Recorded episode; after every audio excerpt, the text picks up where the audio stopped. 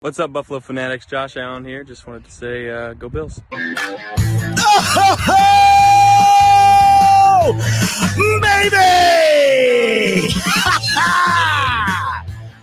what is up, Buffalo Fanatics?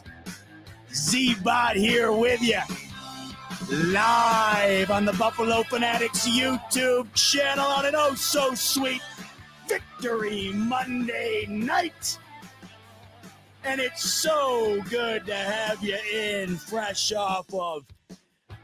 Oh, where do you even begin? An absolute utter show, a domination.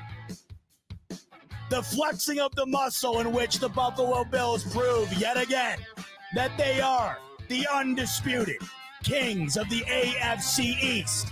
48 20, your final from Orchard Park in favor of the Buffalo Bills over the Miami Dolphins, a team in Miami who many thought would come into Buffalo and show the Bills that there's a new king in town. But the crown still remains on the head of Josh Allen, Sean McDermott, and the Buffalo Bills with no inkling of it going anywhere anytime soon. One of the biggest statements these Buffalo Bills have made in the Josh Allen, Sean McDermott era.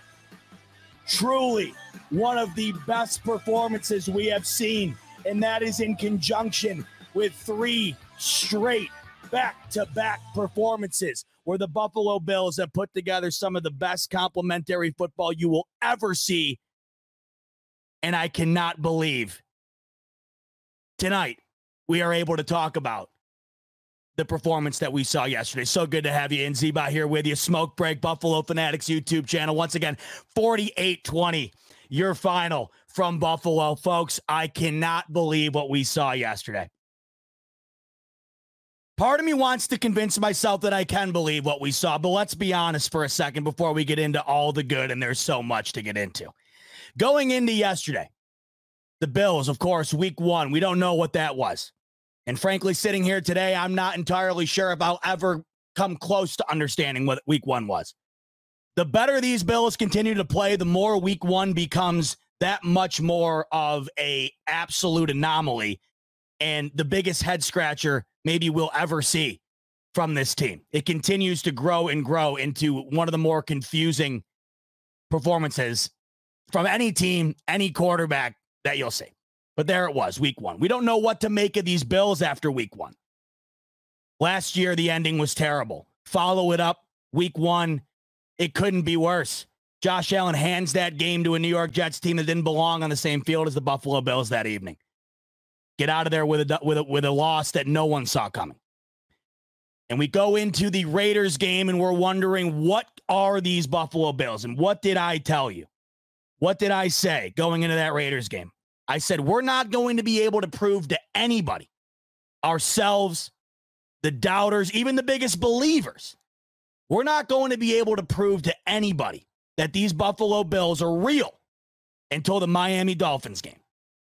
So what do they do? They go into the Raiders, destroy them, lay a licking of a lifetime on Jimmy Garoppolo and the Las Vegas Raiders. Okay.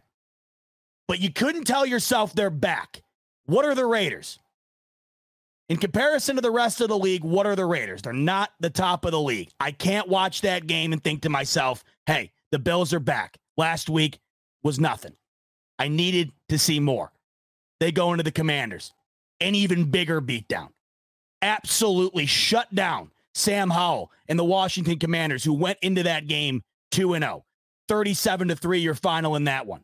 And if you didn't feel great about that game, which of course you do, but if you want to feel even better, the following week, that same Sam Howell team that had five turnovers, nine sacks, could not get to the Bills' side of the field, much less in the end zone, took the Philadelphia Eagles, the reigning NFC champs, to overtime. But it's still the Commanders. Where are they in conjunction to the rest of the league? Where are they in comparison to the top, the cream of the crop? In my opinion, they're not there. I still got to see more. And that's why we knew yesterday was going to be as big as it was. And yesterday was the opportunity for the Buffalo Bills to truly prove week one was an anomaly, but they had to do it in that game. You could not take the Raiders game and the Commanders game as your two examples to rule out week one. But after yesterday, what we were going to see on the field was going to determine, at least to me, what we can make of what these Buffalo Bills are in 2023. And we'll be able to put to bed the trash we saw on display week one on Monday night. This was their opportunity. And the Buffalo Bills go out. And not only do they take advantage of that opportunity, but they lay the licking of a lifetime on a team that walked into that stadium yesterday wondering why they weren't favored.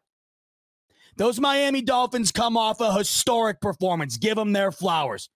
Give them the love they deserved to earn through the first month of the NFL season. They were playing the best football in the AFC undisputably. 3 and 0 walking into Orchard Park yesterday, coming off a 50 point drubbing against Sean Payton, Russell Wilson, the Denver Broncos. 70 points. It hasn't happened since TV had yet to be in color. It was a hell of a performance. And they came in yesterday with their wondering what's going on meme shirts, thinking to themselves, we're the better team in this situation. I know we haven't proved it yet, but the AFC is our division now. You've seen what we've done through the first three weeks. We should be favored in this game. They walked into that one thinking they were the better team, and I can't think of a better example of humble pie than what was served up to the Miami Dolphins yesterday afternoon. The Buffalo Bills had an opportunity yesterday to prove once and again, or once and for all, that no matter what you try to take away from the inadequacies that tr- people try and create within these Buffalo Bills, whether it's the downfall of Josh Allen, the drama with Stefon Diggs, the inadequate coaching, perhaps, whatever. Yesterday was the opportunity to prove it because the people that are hating on the Bills are the same that are putting the Miami Dolphins on a pedestal. You can't have it both ways. If you're putting the Miami Dolphins on a pedestal and the Bills not only knock them off that pedestal, but knock them off a pedestal where they're falling 300 feet onto the concrete, well, then you gotta you gotta admit the Bills are the real deal. Yesterday, the Bills proved that they are the best team currently heading in to week five in the NFL season or in the NFL. The Buffalo Bills are the best team in the NFL going into week five. And even myself, who sometimes can drink the Kool Aid, would not have imagined that I'd be sitting here tonight saying this after what we saw in week one. I let that get to me perhaps a bit too much. I think it was justified. After what we saw at the end of last year, what we saw to kick this year off, I think it was justified to have feelings of concern for these Buffalo Bills. No more. The Bills can go and lose this week to Jacksonville and London. I will not feel any different about this team currently. Week one was the anomaly. And I guarantee we don't see anything like it again. And if you want my opinion, and Tony Romo echoed this yesterday on the broadcast, and I'm glad he did because I was having very similar thoughts. If you want my opinion, we might look back at week one, that loss to the New York Jets, and say to ourselves, that might have been the best thing that happened to the Buffalo Bills in the 2023 season. I don't know if we get this version of the Buffalo Bills if they don't get that humbling that they got on that Monday night a couple of weeks back. Because what has resulted from that loss has been some of the best football I have seen from any team in any year, in any era. This is unprecedented domination. And yesterday it was done against a team that everybody thought was the number one team in the NFL. And I knew it was going to happen. I knew you were going to write off the Commanders W. I knew you were going to write off the Raiders W. You can't write this one off. You can't. They proved yesterday they are the best team in the NFL. I know the Niners are out there. I know they've won 14 consecutive regular season games. I know that there's damn good teams in this league. But did you watch yesterday? The only other argument, in my opinion, right now for a team that is on the level of the Buffalo Bills is those San Francisco 49ers. Honest to God, that would be the game of the millennium if the Bills matched up against the San Francisco 49ers on a neutral field this week. I don't even know what the spread would be. How is Vegas going to determine that game? If that game is played on a neutral field this coming week, who's favored? To me, those two teams right now have separated themselves. Did you watch the rest of the league yesterday? As I mentioned earlier, the reigning NFC champions get taken to overtime by the same team that the Bills made look like a Pop Warner team a week ago. The Kansas City Chiefs. And I can't knock them. The Bills had the exact same scenario happen to them against the Jets. But the Kansas City Chiefs should have lost to the New York Jets last night. Some of the oddest in game scenarios I've seen in a while at the end of that game. Questionable to say the least. There was a majority of that game where you looked at yourself and said, I think the Jets are the better team on the field tonight. That's the same Chiefs team that has struggled in two, in three of their four games this season. The Bills have struggled once and have shown that that struggle was a complete aberration. The Chiefs right now, to me, they're not playing close to as good as football as the Buffalo Bills are. And that, of course, would be the one team everybody wants to go to. Obviously, the other team that's been around for the, the last couple of years, been a pain in our ass, and have been towards the top of the AFC, the Cincinnati Bengals. Folks, I'm here to tell you today, if you don't already know, Bengals right now might be one of the worst teams in football. Horrendous. Unwatchable football from Joe Burrow in the Cincinnati Bengals. I understand Joe Burrow's calf is all messed up, and I think that's got a lot to do with it. But they're putting him out there on the field. And the more they continue to do that, the more you're going to see a lot of what we saw yesterday. The Bengals could be winless right now if it weren't for a mediocre victory in a terrible watch of a game against the LA Rams two weeks ago on primetime. They're terrible. Look around the rest of the league. Who's doing what the Buffalo Bills are doing? Maybe outside of the San Francisco 49ers, but I will say this the San Francisco 49ers don't have Josh Allen. And if Josh Allen's going to play like he did yesterday, I'll take them against anybody on any field at any time, anywhere. I don't give a damn. If that defense is going to play the way they have been playing the entire year, if Josh Allen's going to show up like he did yesterday, like he did against the Raiders, you can forget it. I have never felt so confident about this team than I do right now. And I can't believe that I'm saying this. Three weeks removed after a game where I sat in MetLife Stadium, had to get kicked out by security because I couldn't move.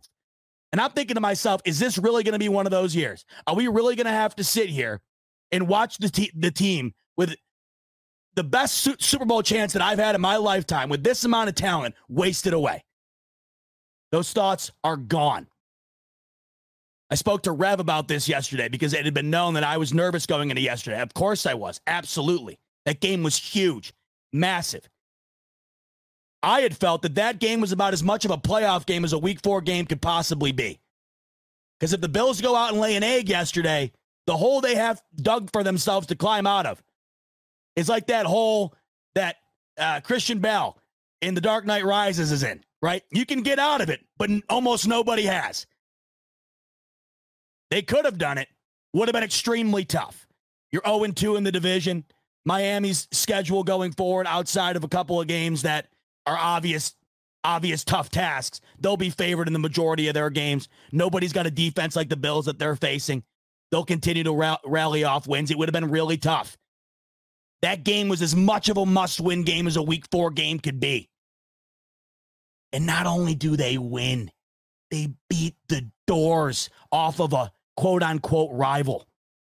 My dad texted me yesterday after the game. He said, "Man, my I haven't seen you want to you want you want to know when it's real." and I always use my dad as the as the as the bar, the barometer because where he's at is a very good indication of where this team is at because that's coming from a hardened 55 year old Bills fan who's seen the worst of the worst, the the absolute hardest of heartbreaks. If he's feeling good, I know how good I'm feeling. And he texted me yesterday. I've never seen him so happy after a win. Seriously, I really don't think I have. And he texted me yesterday and he says, on top of all this, it's really great to see this rivalry back. And of course, this is a rivalry. It's an AFC East opponent. It'll always be a rivalry. Even the Bills against the Patriots, when they went, what, three and 30 against uh, Tom Brady during that era, it was still a quote unquote rivalry. But the ultimate definition of a rivalry is when you go into a game and it's it's on an even playing field. And yesterday, I thought that was going to be about as even of a playing field as these two teams were going to have. And that wasn't an even playing field at all after the last after the first couple of drives in the first quarter. And I told my dad, I know it's a rivalry, but the Bills are 1 and 11 in their last 12 against this team. That rivalry right now, it almost doesn't exist because the Buffalo Bills, with Josh Allen at the helm, have owned the Miami Dolphins in a similar fashion to what Tom Brady was doing to us back in his heyday. We still got a ways to go. Josh Allen's got to rally off about 20 more victories over the Dolphins until we can say that and put that in stone. But he's off to a hell of a start.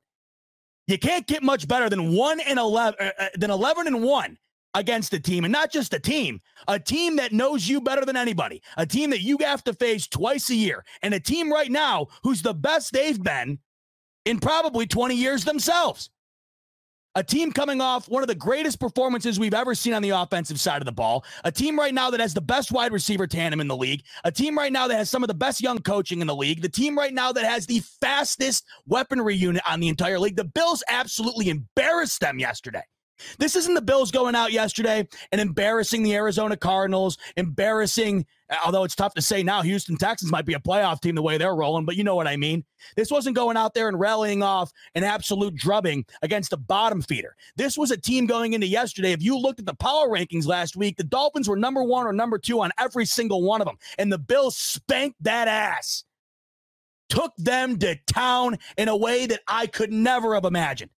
That game, I said yesterday, or I said yesterday on the pregame, I thought that game was going to be a low scoring game just because I thought that both offenses who, who have been clicking so well over the last couple of weeks, I thought something had to give. I thought something had to give. It can't be that easy. Vegas doesn't build the Bellagio on easy bets. And with that over under yesterday, I'm looking at it thinking, I just, there's got to be something fishy here. There's no way that this game just racks up on the scoreboard and then it starts and it's a track meet. And they just never look back. In a track meet where those two were neck and neck right off the, the, the shot of the gun, the Bills, they kept running. By the time they looked back, their opponent was on the ground gasping for air, begging for a Gatorade.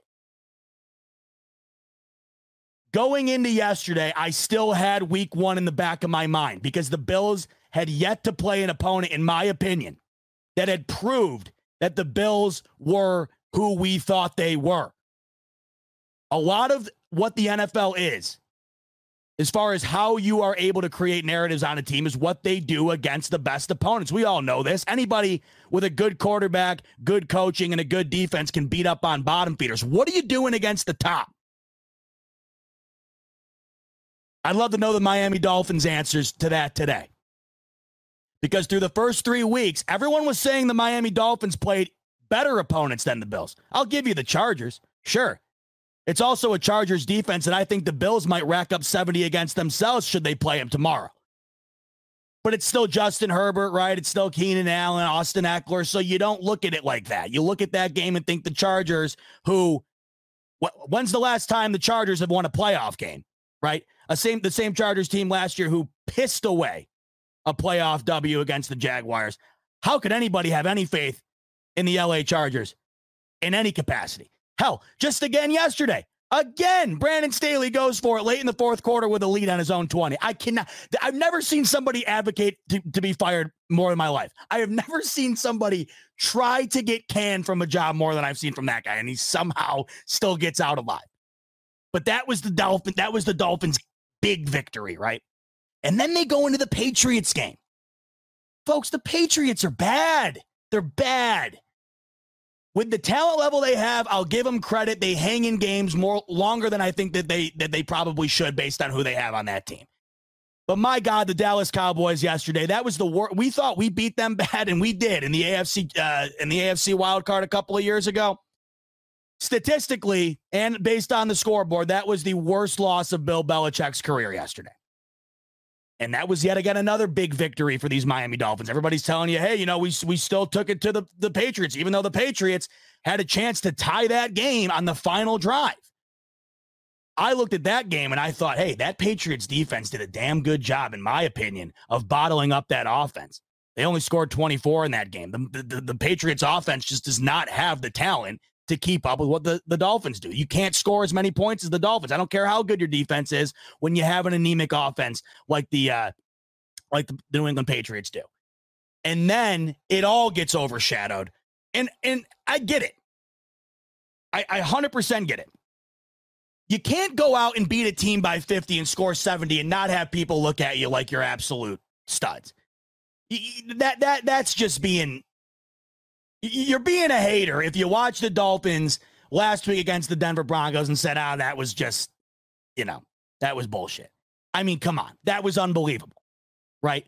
So even though the first two weeks you got the Dolphins narrowing out a two point victory against a horrendous defense in the LA Chargers, and then you have the Dolphins offense kind of get fits, uh, you know, pretzeled up a bit against the Patriots in week two.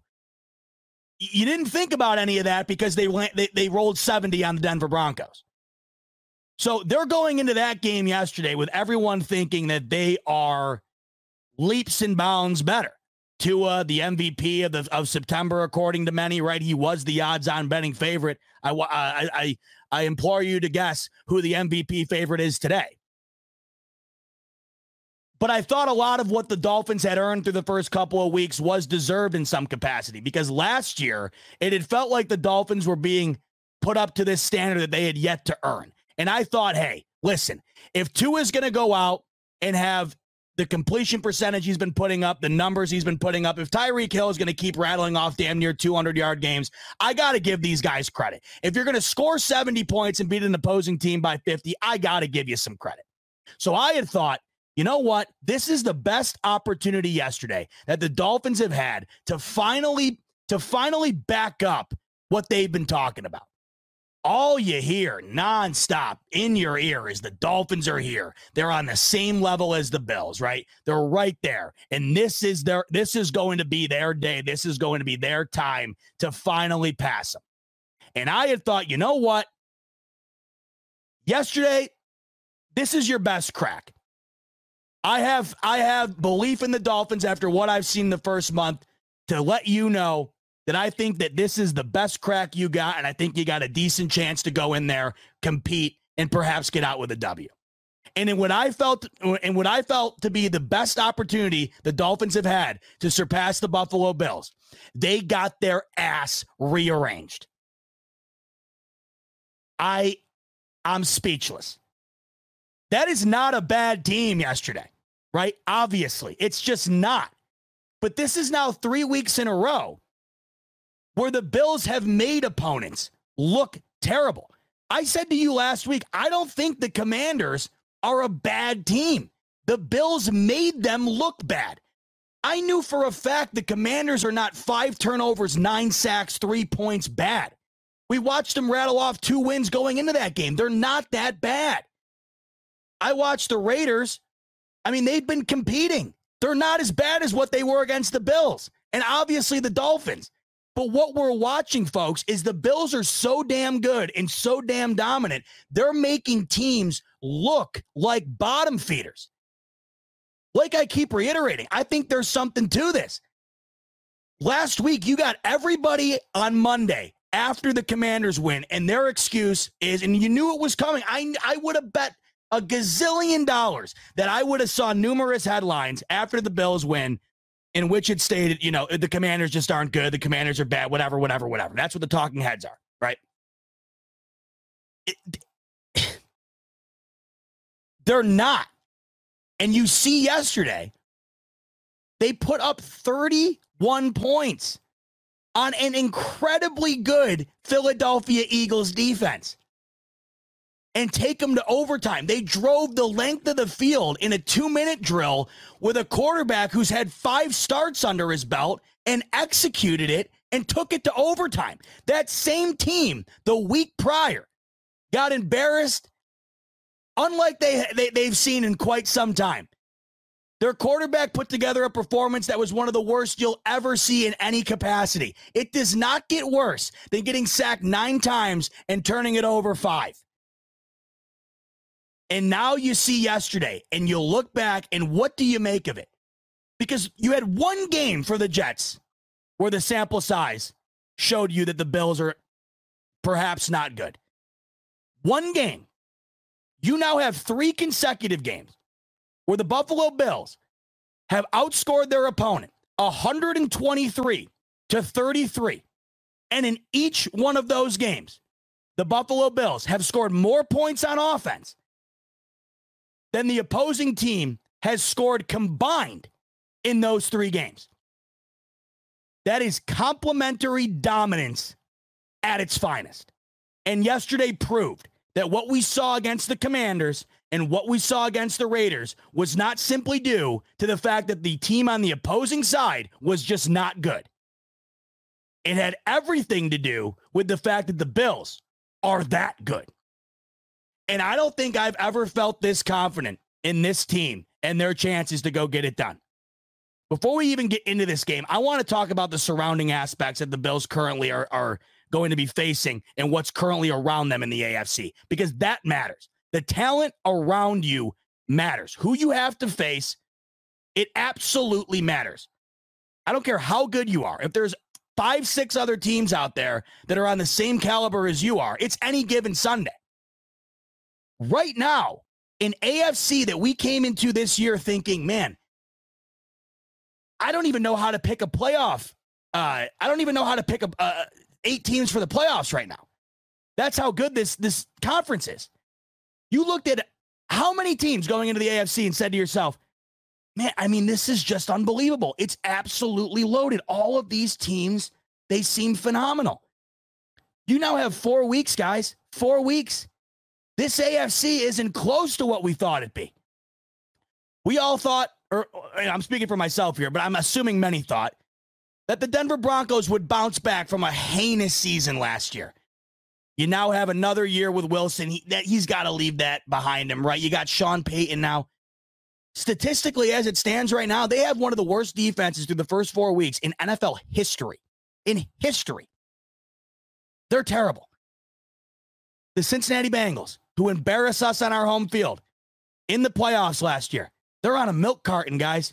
They're nowhere to be found. And I don't think we're going to see some flip of the switch like we saw with them last year. Burrow's banged up. I don't see it healing anytime soon. The more he's got to play on it, they're bad.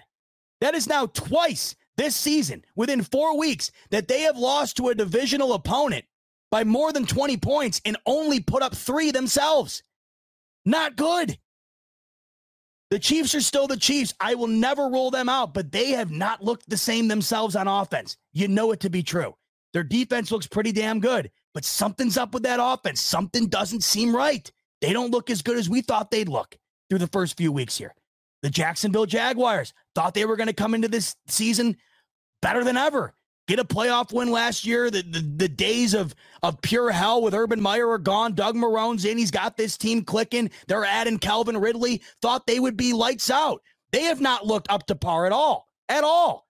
I know you saw him dominate Atlanta uh, uh, on Sunday morning, but Atlanta didn't get off the plane in that game. They were god awful. Desmond Ridder, right now, statistically, is the worst quarterback in the NFL. Terrible. The Jags have not been what we thought they'd be. The only other team that has been on the Bills' caliber up till yesterday has been the Miami Dolphins. And if yesterday is the litmus test of what this AFC is going to be, how could you not be the most confident you've ever been in the Buffalo Bills going the distance in 2023? That to me, the combination of what this team is doing with what other teams are doing themselves, I don't think I've ever been this confident in the Buffalo Bills' ability to go the distance. You might say it's one game, but pump the brakes. It's one game. The Dolphins aren't that great. It's Tua. Tua's going to Tua, right? Stop it. Stop it. I'm so sick and tired of the goalposts getting moved every time the Bills do something extraordinary. I'm sick of it. Sick of it. Stop reposting Stephen A and all that shit. Uh, stop it. Don't click on it. Don't comment on it. This morning, the only reason I saw it is because I, I, happened to scroll by it on Twitter. I'm guilty of it, as we all are. And I told myself, I got to stop with this. He, this morning, he says Brock Purdy's the MVP over Allen, right? Just stop it. Stop it. The goalpost, I don't know what it is about the Bills. To me, they're they're one of the most likable teams in sports. How can you not like Buffalo? It's one of the only towns or cities in the entire country spanning all four major sports leagues where it's just it's it's the Bills and the Sabres and man that is it. If the if Buffalo did not have the Sabres and the Bills, would anybody even know how much would anybody know about Buffalo? It's not LA. It's it's not New York City, right?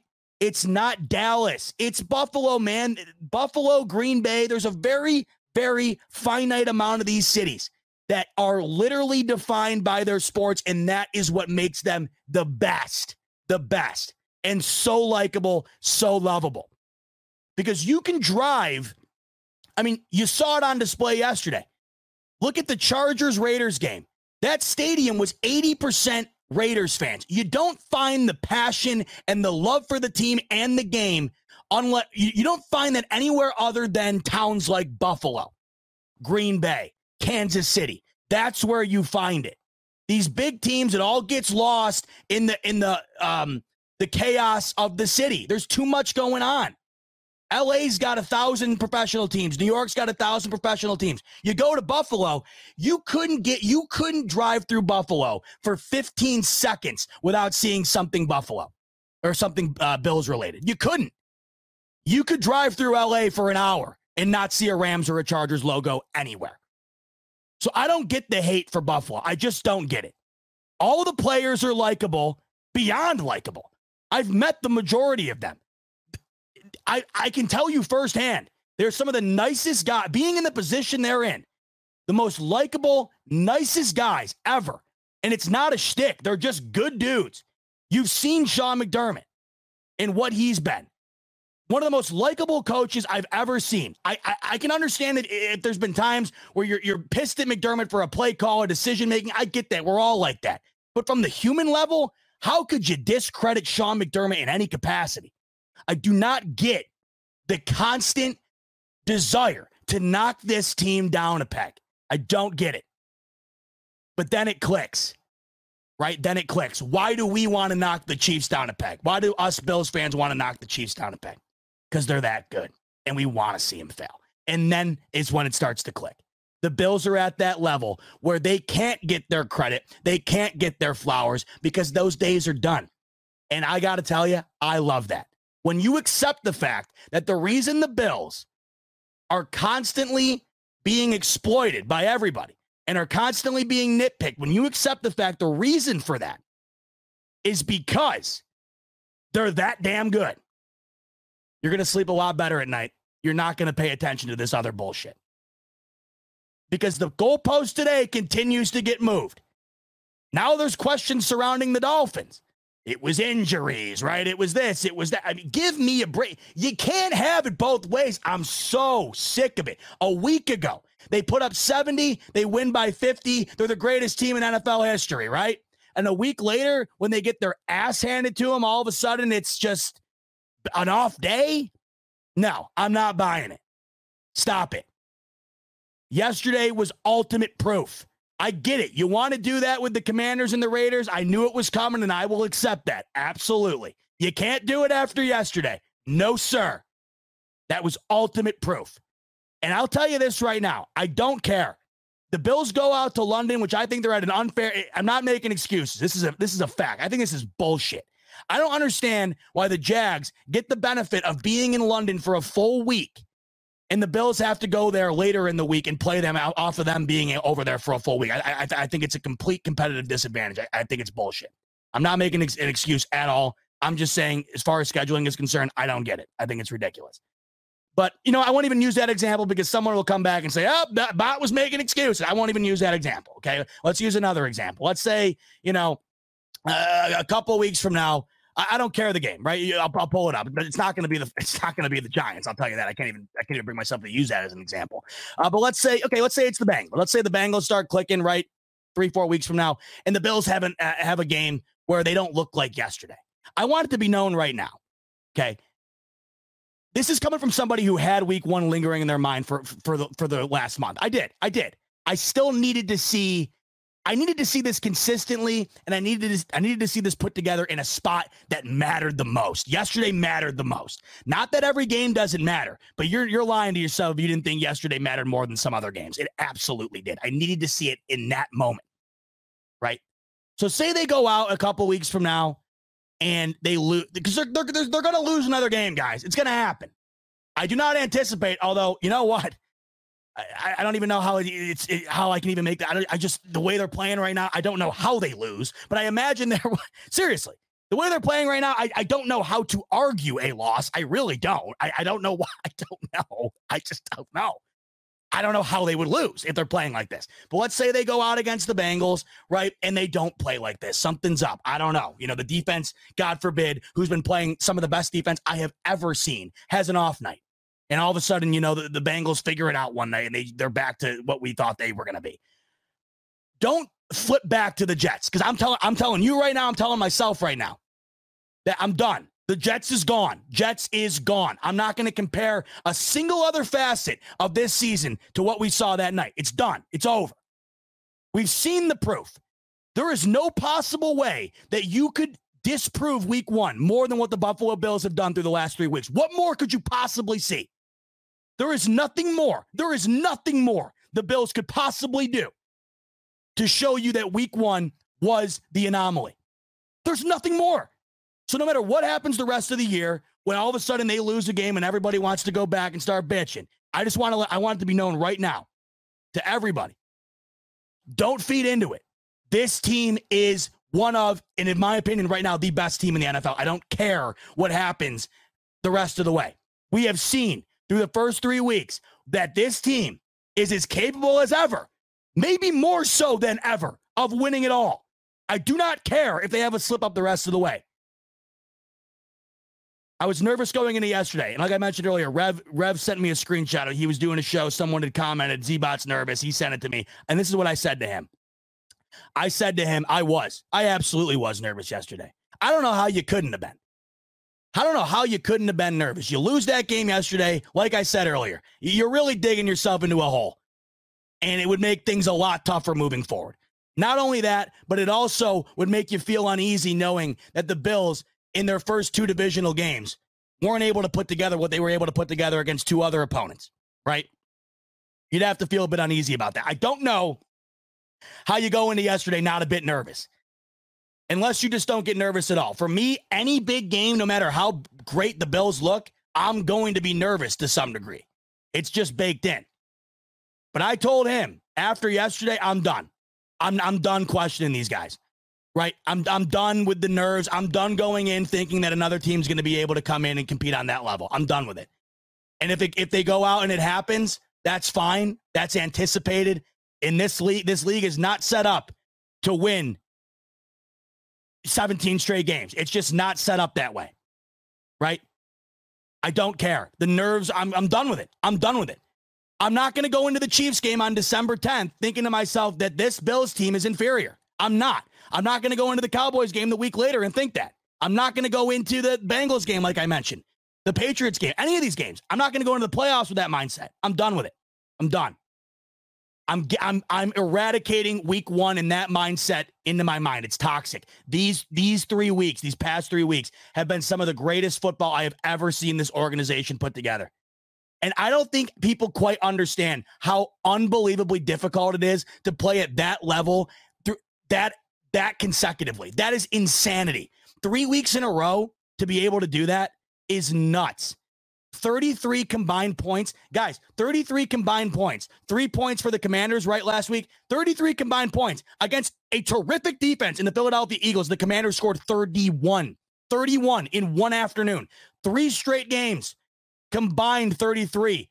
One of the teams within that three game span was a team that put up 70 a week ago. This is nuts.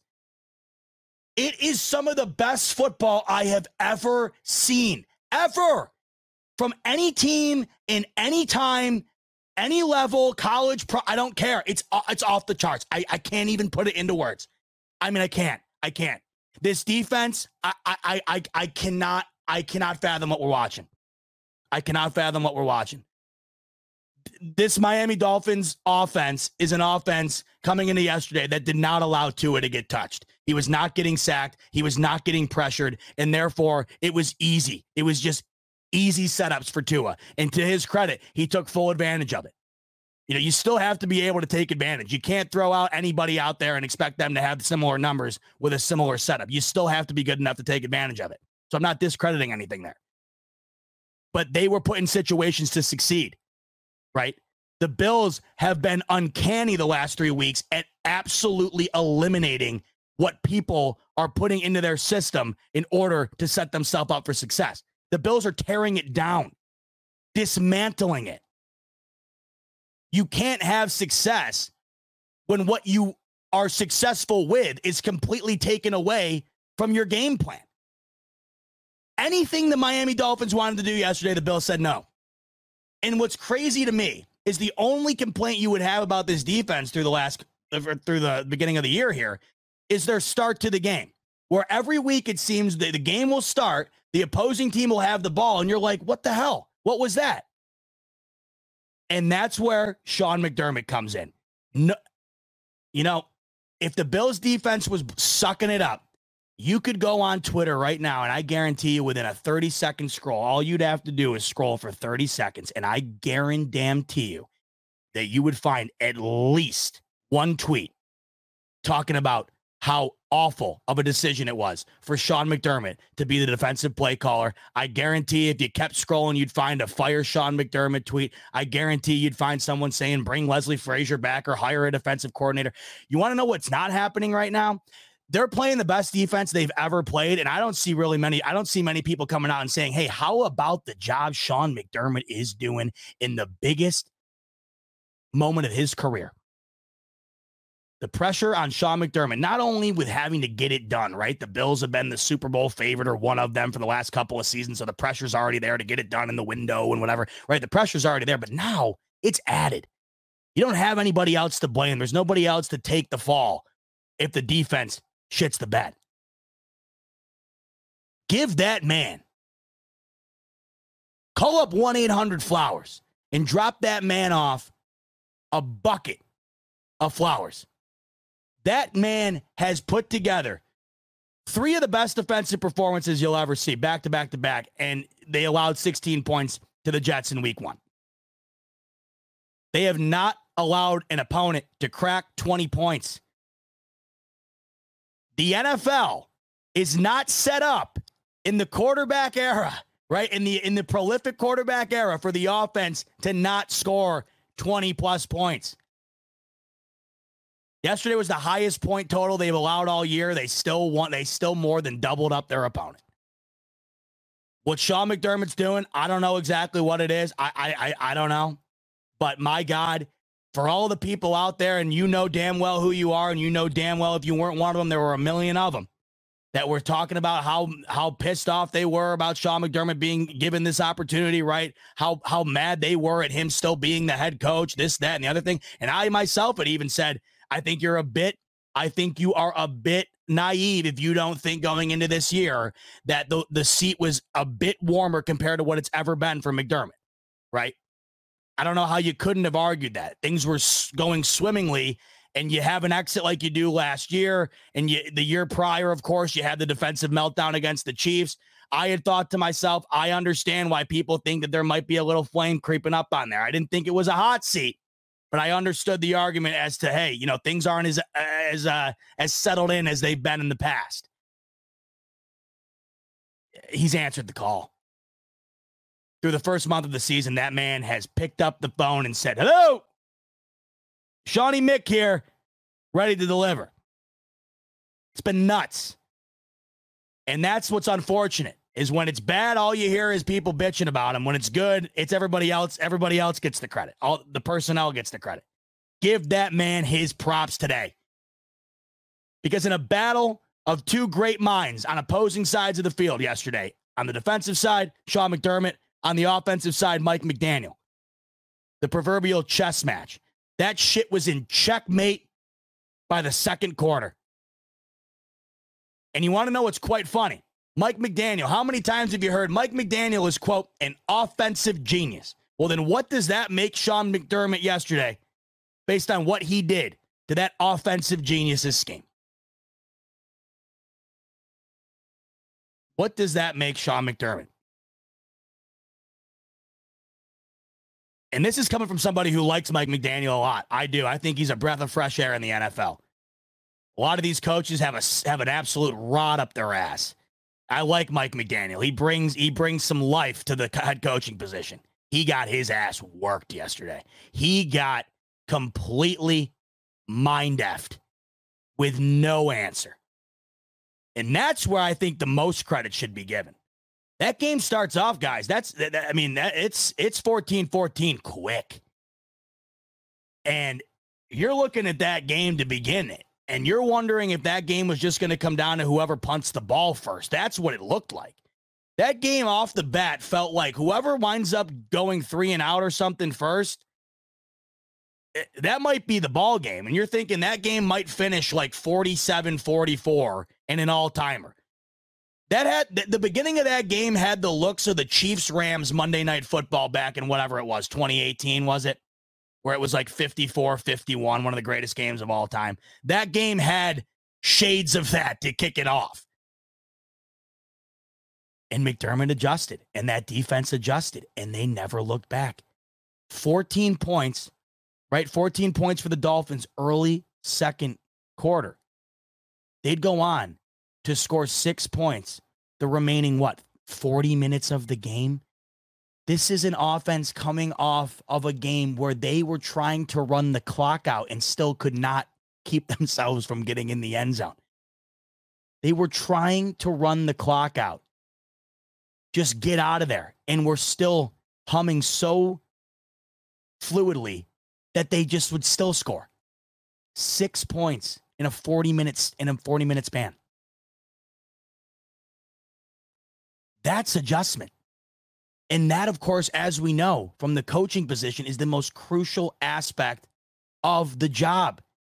And that's why we've been so heartbroken over situations like the Chiefs game, where they run that prevent the first play, and you're thinking to yourself, okay, what the hell?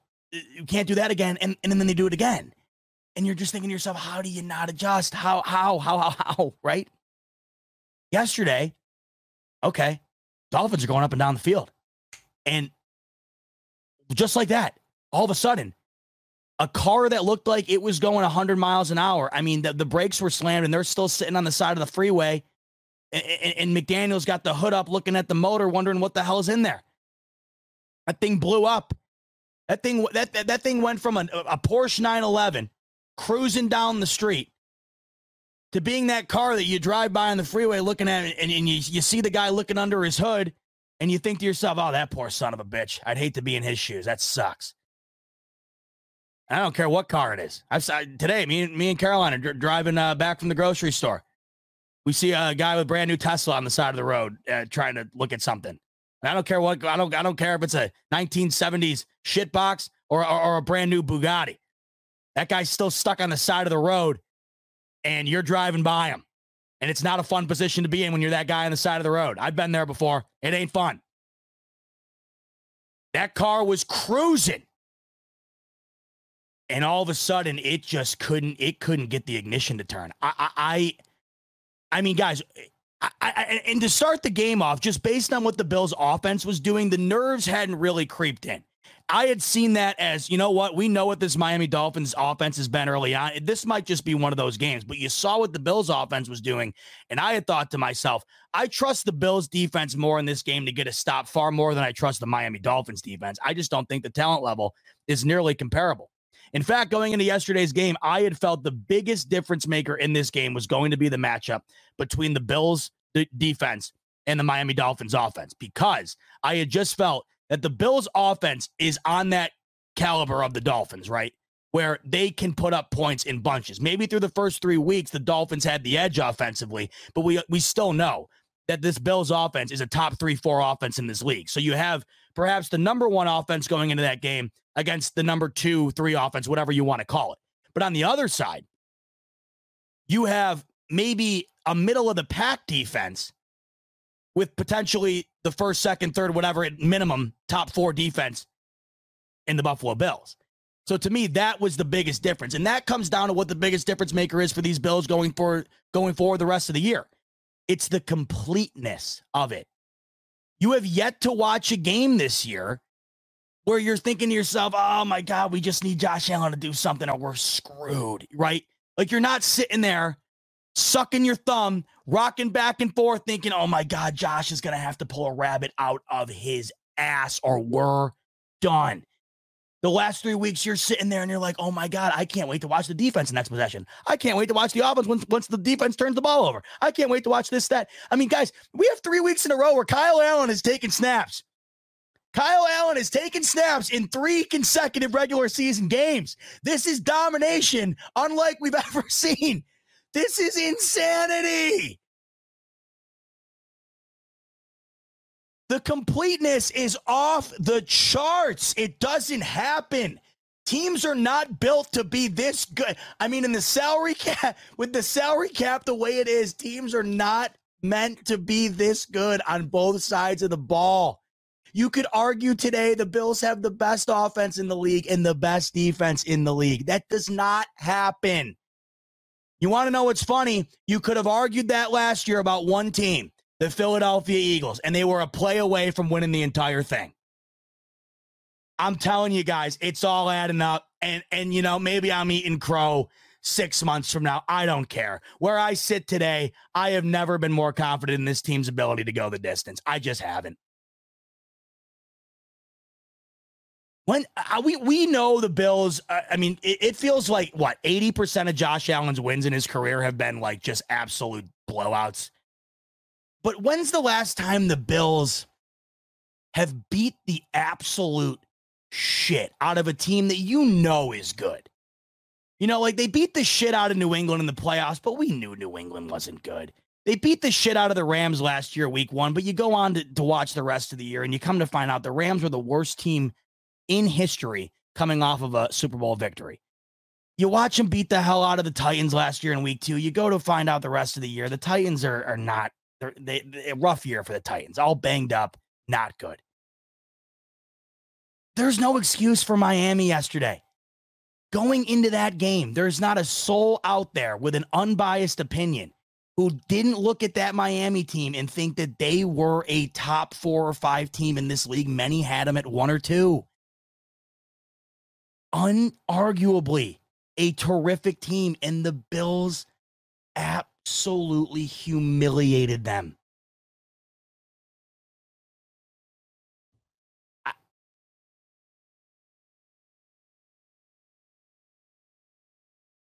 I, I don't know. I've never been this excited. I'm just so excited.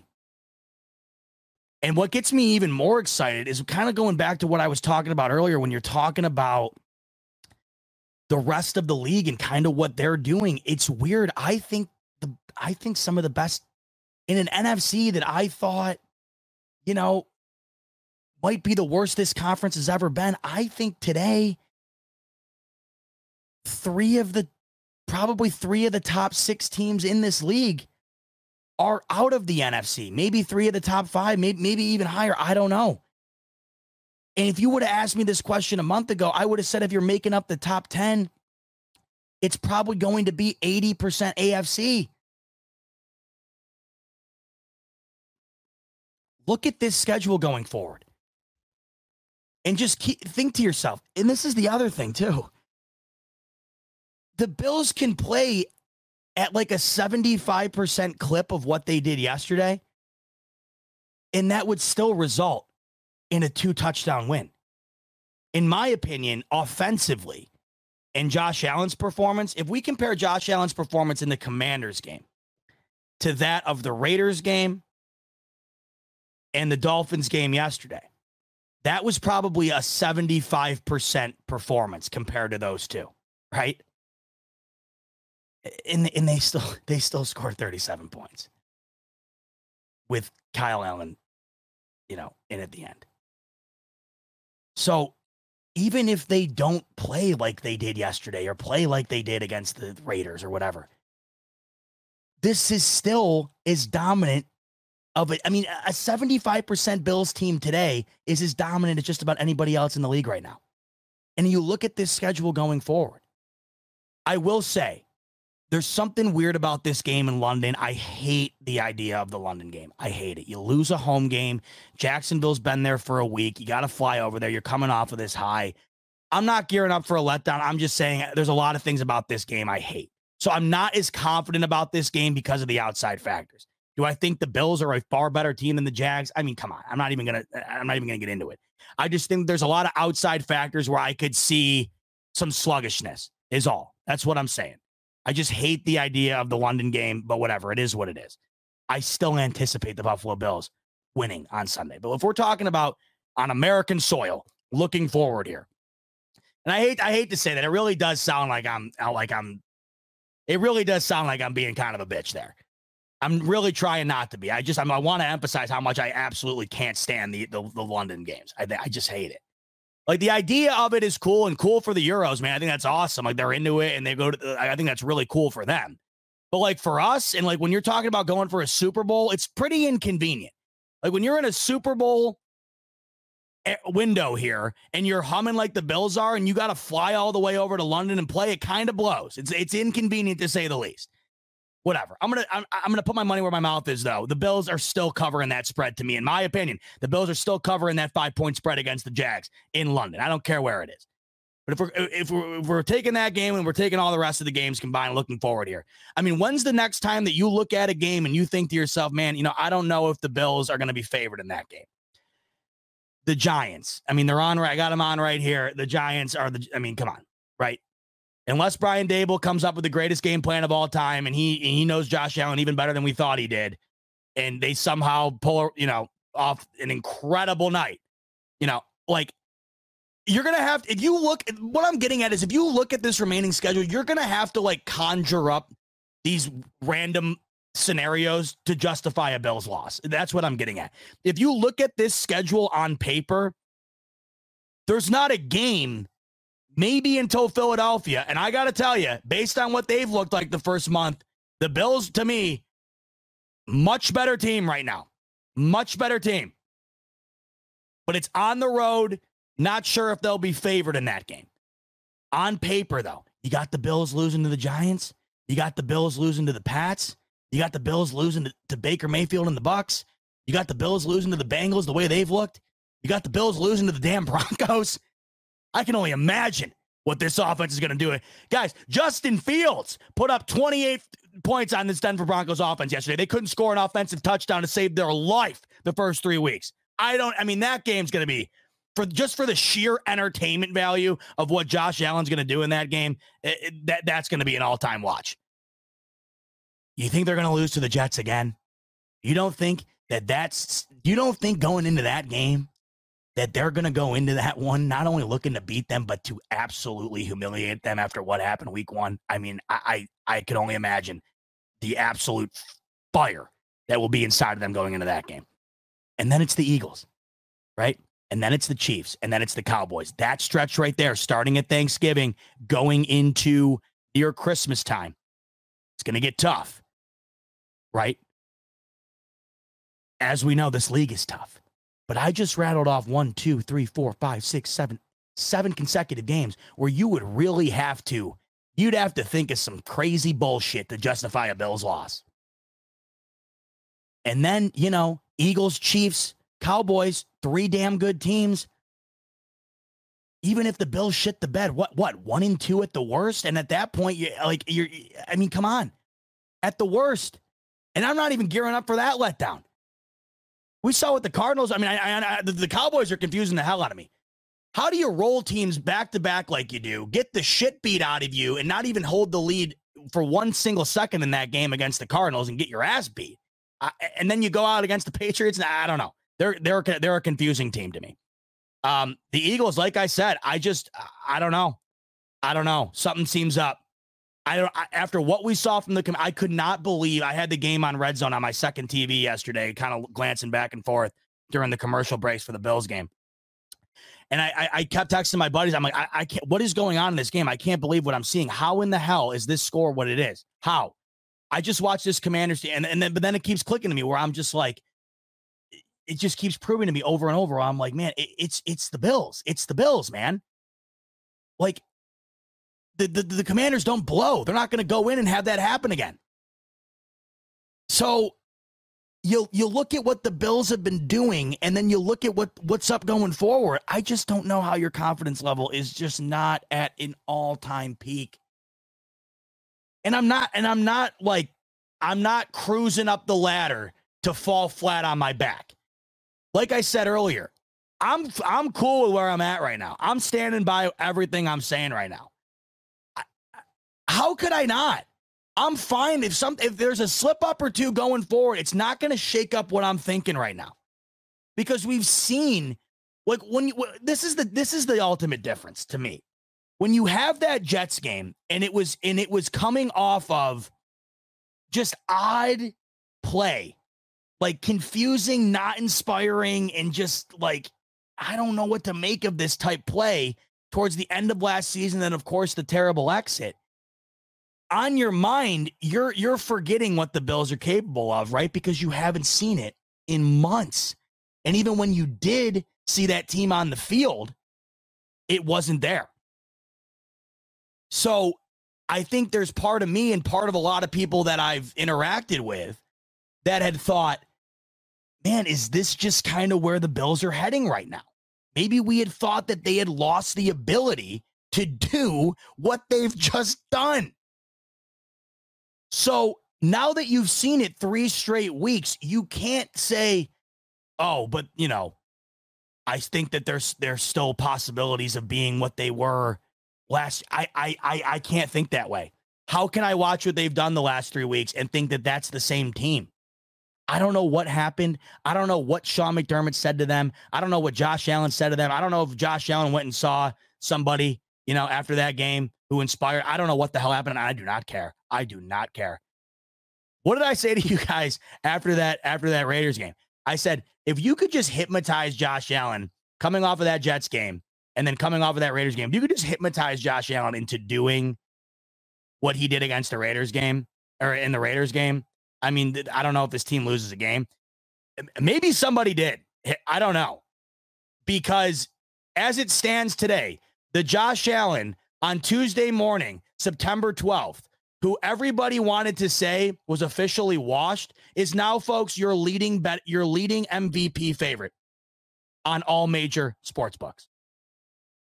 That Josh Allen on Tuesday, September 12th, that everybody wanted to tell you is a turnover machine that is going to ultimately be the demise of this team and also is going to be one of those quarterbacks that's never going to be able to get back to what he was, is your odds on MVP favorite today, October 2nd.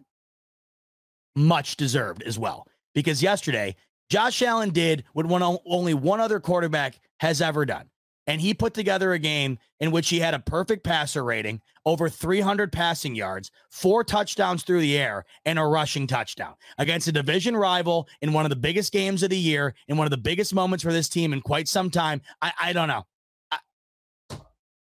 What more do you want from the guy? He's the MVP favorite today, and it feels 100% deserved. And that's baked in with maybe his worst performance he's ever had. So what does that tell you? That just goes to tell you how un- you know how good he had to be these last three games in order to rewrite the public perception that was that was being portrayed after week 1. Do you know how good he had to be to do what he is now you know, displaying? This morning I checked on DraftKings. I'll check right now. It, he's the favorite by a, by about a solid 150 points. He's plus 380. Tua's still in second. And I mean, you know, that's just because he had a terrific month. It, it, that can't be disputed. But you saw yesterday. I mean, guys, come on. I think Tua, when, when things are going right and when Tua has the lead and the offense is humming and Tyreek Hill is wide open and Waddle's wide open and Mostert and Achane are getting the, uh, you know, getting the holes and, and running well. Yeah, Tua is a damn good quarterback. But the difference is that, you know, that Josh Allen is the guy that is going to make the team good. I think Tua, and this isn't, you know, a knock on him. I just think Tua is it a part of a good team. Whereas I think Josh Allen is the main focal point of a good team and there's greatness around him. I think there's greatness on the Miami Dolphins and Tua is just within that dynamic. I don't think he's above anything. When you have the solid run game that they've displayed that they're capable of doing, when you have the fastest wide receiver corps in the league, and I mean, to his credit, he's a damn accurate quarterback when he has time. And I think, like I keep mentioning, when he's put in the right scenario, he's not going to be what like Mac Jones has been or what Justin Fields has been. He's going to be, he's going to look incredibly good. But it's the moments like yesterday. Where's Tua when you got to put together a, a, a must score? Where's Tua when you got to go toe to toe against maybe the best, second best quarterback in the league? Where's Tua when it's a dogfight, when it's a shootout? And that to me, that that's not MVP caliber when he's yet to prove he's capable of doing that. And he's your second favorite right now. I, am just talking about the because you know pe- people still you know people want to say right now that Tua is the like the best quarterback in the league, and I just, uh, I just, I, I think you watched yesterday the ultimate proof as to why that is just 100 percent inaccurate. I mean, yeah, there are Sundays where Tua is going to have the numbers of the best quarterback in the league, but you watch yesterday on the same playing field the ultimate difference between the talent levels. Tua is incredibly gifted, but Josh Allen is an unearthly creature. Josh Allen is a generational type dude, man. And he is 100% deserving of being the MVP favorite right now. And I don't know if if we had the utmost confidence in being able to say that 3 weeks ago. All we could do and we talked about this on here. All we could do is say time will time will tell. Right? Time will tell what last night was. You know, as, as we sat there on Tuesday, the 12th, there in September, we had sat here and said, you know, only time's going to tell what last night was. Well, time's told. Time is told. And time is told that Josh Allen is still one of the greatest players in this entire league. And time is told that Josh Allen is your current MVP. If the betting market was to close today, Josh Allen would close as your MVP favorite. So I'm putting it, I'm uh, pulling it up right now. I want to see if it's changed at all. Still the same. show you right here. Might not be able to see that great, but as you can see right here, Josh Allen, your MVP favorite. And it's funny going into yesterday, and once again, you know, optics are a huge thing, of course, too. Optics are huge. I mean, how many people tuned into that game yesterday? On paper, there wasn't a comparable game. It was the game of the day. When you perform in those moments, it's invaluable compared to any other moment. That's why, of course, when he was so bad against the Jets, his terrible performance was emphasized to the nth degree by everyone because everybody watched it. It wasn't hidden within the one o'clock window. Um, yesterday was within that one o'clock window, but going into it, everybody knew that was the game of the day, so everybody watched. And going into yesterday, he was like ten to one to win the MVP. Today, he's like three and a half to one. That's what that game did yesterday because those are the games that matter most. MVPs show up in the games that matter most. And Tua yesterday going into that game was the MVP favorite. And after the after the midway point of the second quarter, where was he? Josh Allen was there from snap 1 till the game till the end of the game. I uh as a fan, man, today you're you're you're proud. That's the word. You're proud to be a Bills fan today. We've take we've taken our drubbing. Oh, I would say you know over the last couple, uh, maybe over the last month, where you you you you you see it, but nobody else does, and you're still getting that Bills are frauds, Josh Allen's frauds, right? You're proud to be a Bills fan today. You're proud to hang in during those moments, knowing what you got and knowing that in moments like yesterday, you got the guy that's going to be capable of delivering. And that's exactly what happened. Um, Stefon Diggs. eh, this is is this not the best he's looked as a Buffalo Bill?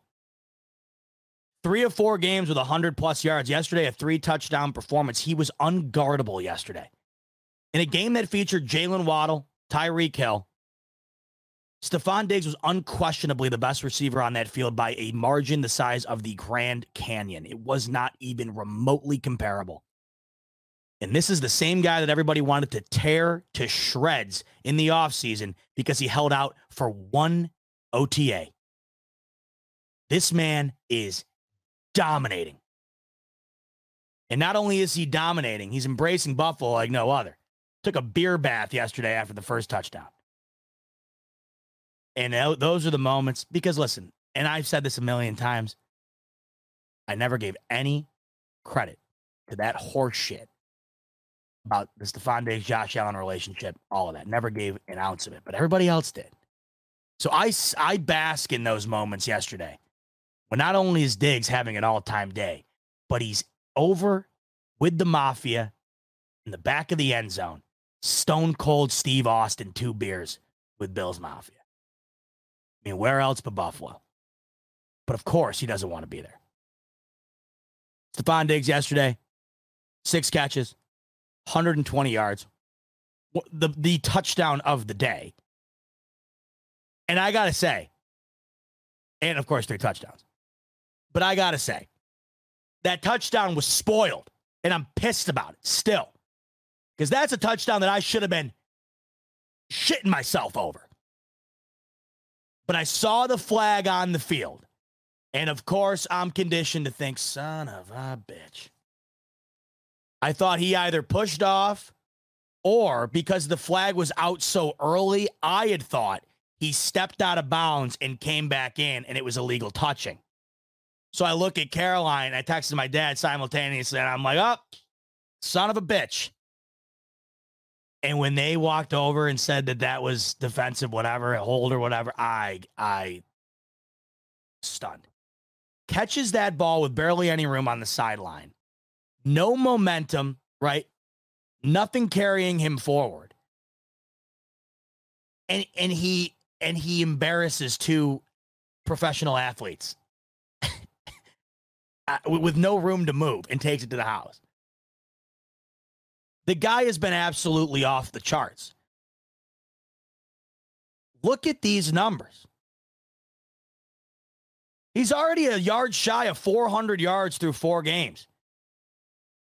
31 catches on 39 targets. That's nuts. He's averaging he's averaging over seven catches a game, 100 yards a game, and a touchdown a game.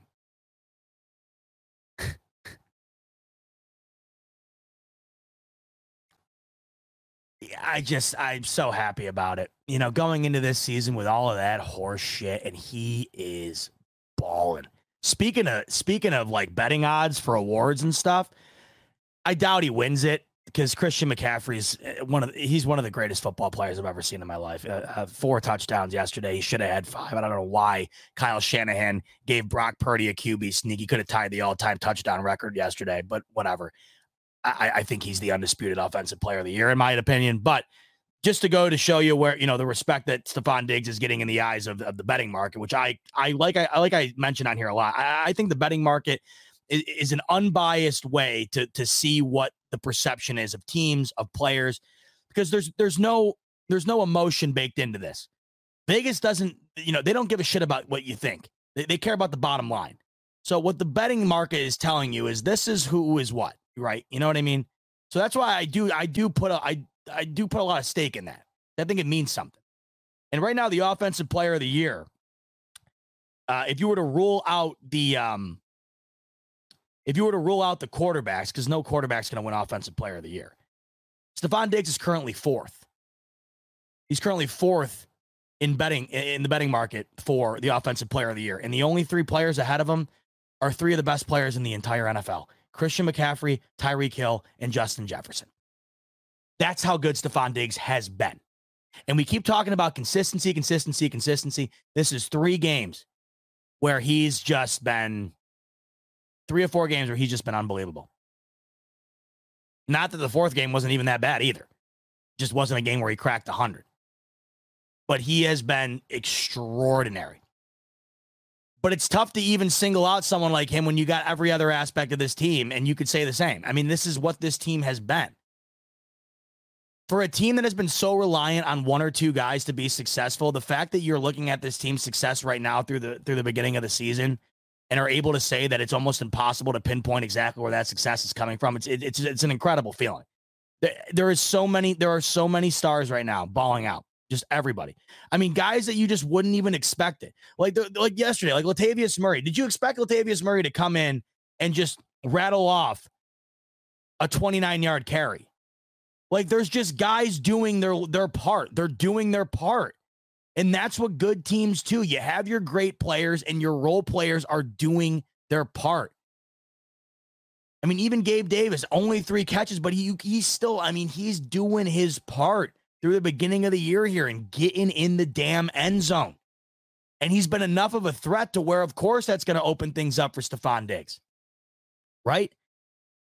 The run game yesterday still cracks 100 yards, and it felt like they barely even ran it. You know what I mean?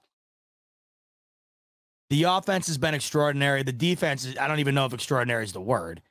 Um, and overall, collectively, this team has just been eh, unbelievable. And and and let's not forget Tyler Bass as well. It's easy to to of course, you know, you hone it on the defense, you hone it on the offense. Special teams always takes the bass uh, the back burner.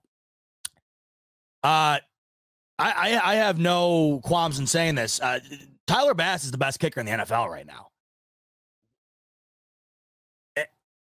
The dude is unbelievable. He is absolutely unbelievable. He he is a guy that I have the utmost faith in in any scenario. He's off the charts. And when you just have a team that's this good, you don't necessarily spend a lot of time talking about the kicker, but you talk about the kicker in the moments that the kicker's needed. And uh and right now, I, I don't know who's kicking the ball better than Tyler Bass. So that just goes to show you how complete this team currently is, all the way down to the kick, right? It's just uh, it's, it's something else. Um, so we move forward. We got Jacksonville this coming week, and with the addition that we're all excited about, Von Miller coming off IR, there's a subtraction, and it is an absolute heartbreaker. Um, uh, genuinely got somewhat emotional yesterday watching. I don't know how you couldn't have uh, watching Tre'Davious White get carted off. Um, one, because you saw that he knew. You saw it on his face. You saw him with the towel over his head. He was visibly crying. Um, I don't know if we'll, you know, all of our professions are not reliant on being an athlete. They're not reliant on using your body as your primary asset. I mean, unless of course you know you're you're in manual labor. I get that, but you know what I'm talking about. Your, your body is your it's the temple. It's what it's what cashes the checks. Your athleticism and your ability to move and, and whatever. And we all know the risk that these guys take each and every week, putting their body on the line. And I don't know if we'll ever be able to realize as as you know non-athletes what that has to be like to be playing at an all pro level, tear your ACL, go an entire year of intense rehab to get back to playing level. You come back, it doesn't quite seem like you're back to what you were. You give it another off season. You really work your ass off.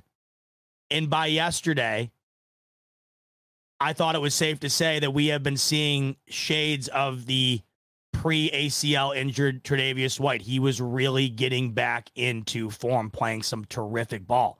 And just last week, had a highlight reel interception, diving across the end zone to pick off Sam Howell.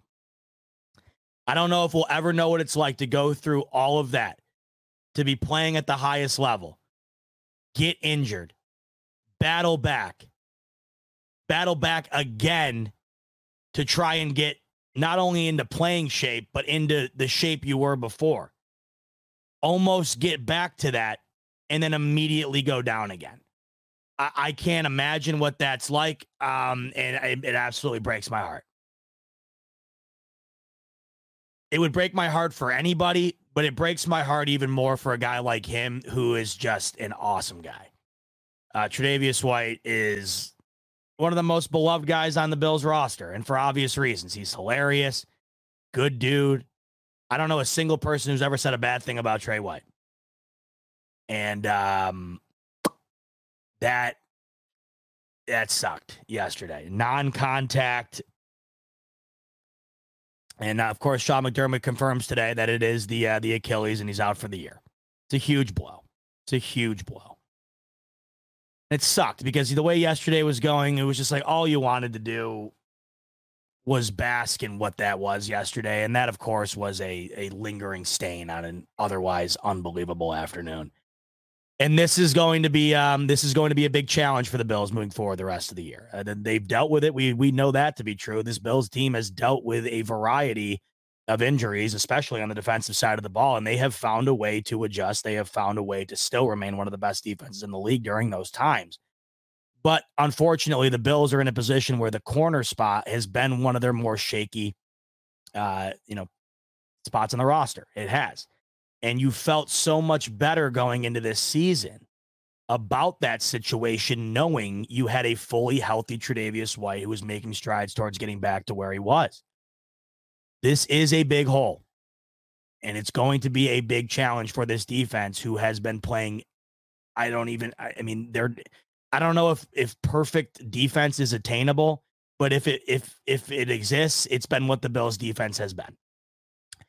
Um, it's going to be a lot tougher to be that without Tre White. I have faith in McDermott and the rest of the defense surrounding uh, or the rest of the defense out on this field. I have the utmost faith. I still think that regardless, this this defense is just an absolute unstoppable force. But this is, of course, a major, major loss. I wonder what happens next. Kaiir Elam, it's time, bud. It's time. You are a first round draft pick. It's time. This team needs Kaiir Elam, a guy that was inactive yesterday. A first round draft pick two seasons ago inactive. No one knows. Nowhere to be found. And obviously, McDermott knows what he's doing. Do you see who's out on that field playing defense? There's a reason he has not been active and not been out there. There's a reason he has not nearly been good enough. I don't know what it is. I don't know what has to happen. But there's a reason he was worthy of a first round draft pick at some point. And it's time to get back to, to showing shades of that. Because there there there is not a whole a whole other lot uh, there's not a whole lot of options left. I don't know if they make a trade at the deadline. I don't know if that's in the cards. It's the first thing I thought of. Because to be honest, uh, uh my mind does not want to go to relying on a guy that has not been good enough to even be act on the active roster on game day. That's a that's a tough thing to trigger your mind into to coming to terms with.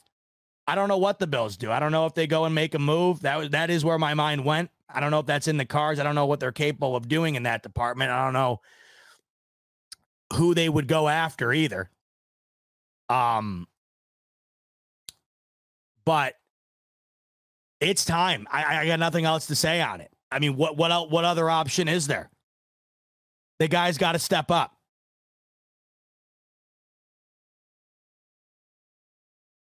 You really worry about um well, I don't know if worry is the right word. I'm not going to go worried yet. I got to see it first. Um you wonder, I guess is the better word. You wonder what the strategy is going to be here.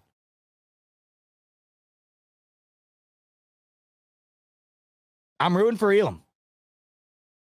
I mean, this is a hell of an opportunity. You have been clearly doubted, to say the least.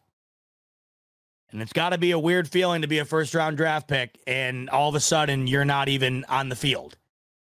So, you know, it's tough to last in this league. I don't care where you get drafted. This is his this is his chance. This is his kid this is his, this is his chance. So all I can say is I am I am rooting for that kid. It's times like these where I try to get down to the human level, just like I did with Tre'Davious White there. Mo- you know, we're we are conditioned, the NFL fan base, and we're all like this. It's it's a machine. We are conditioned. Guy goes down, next man up.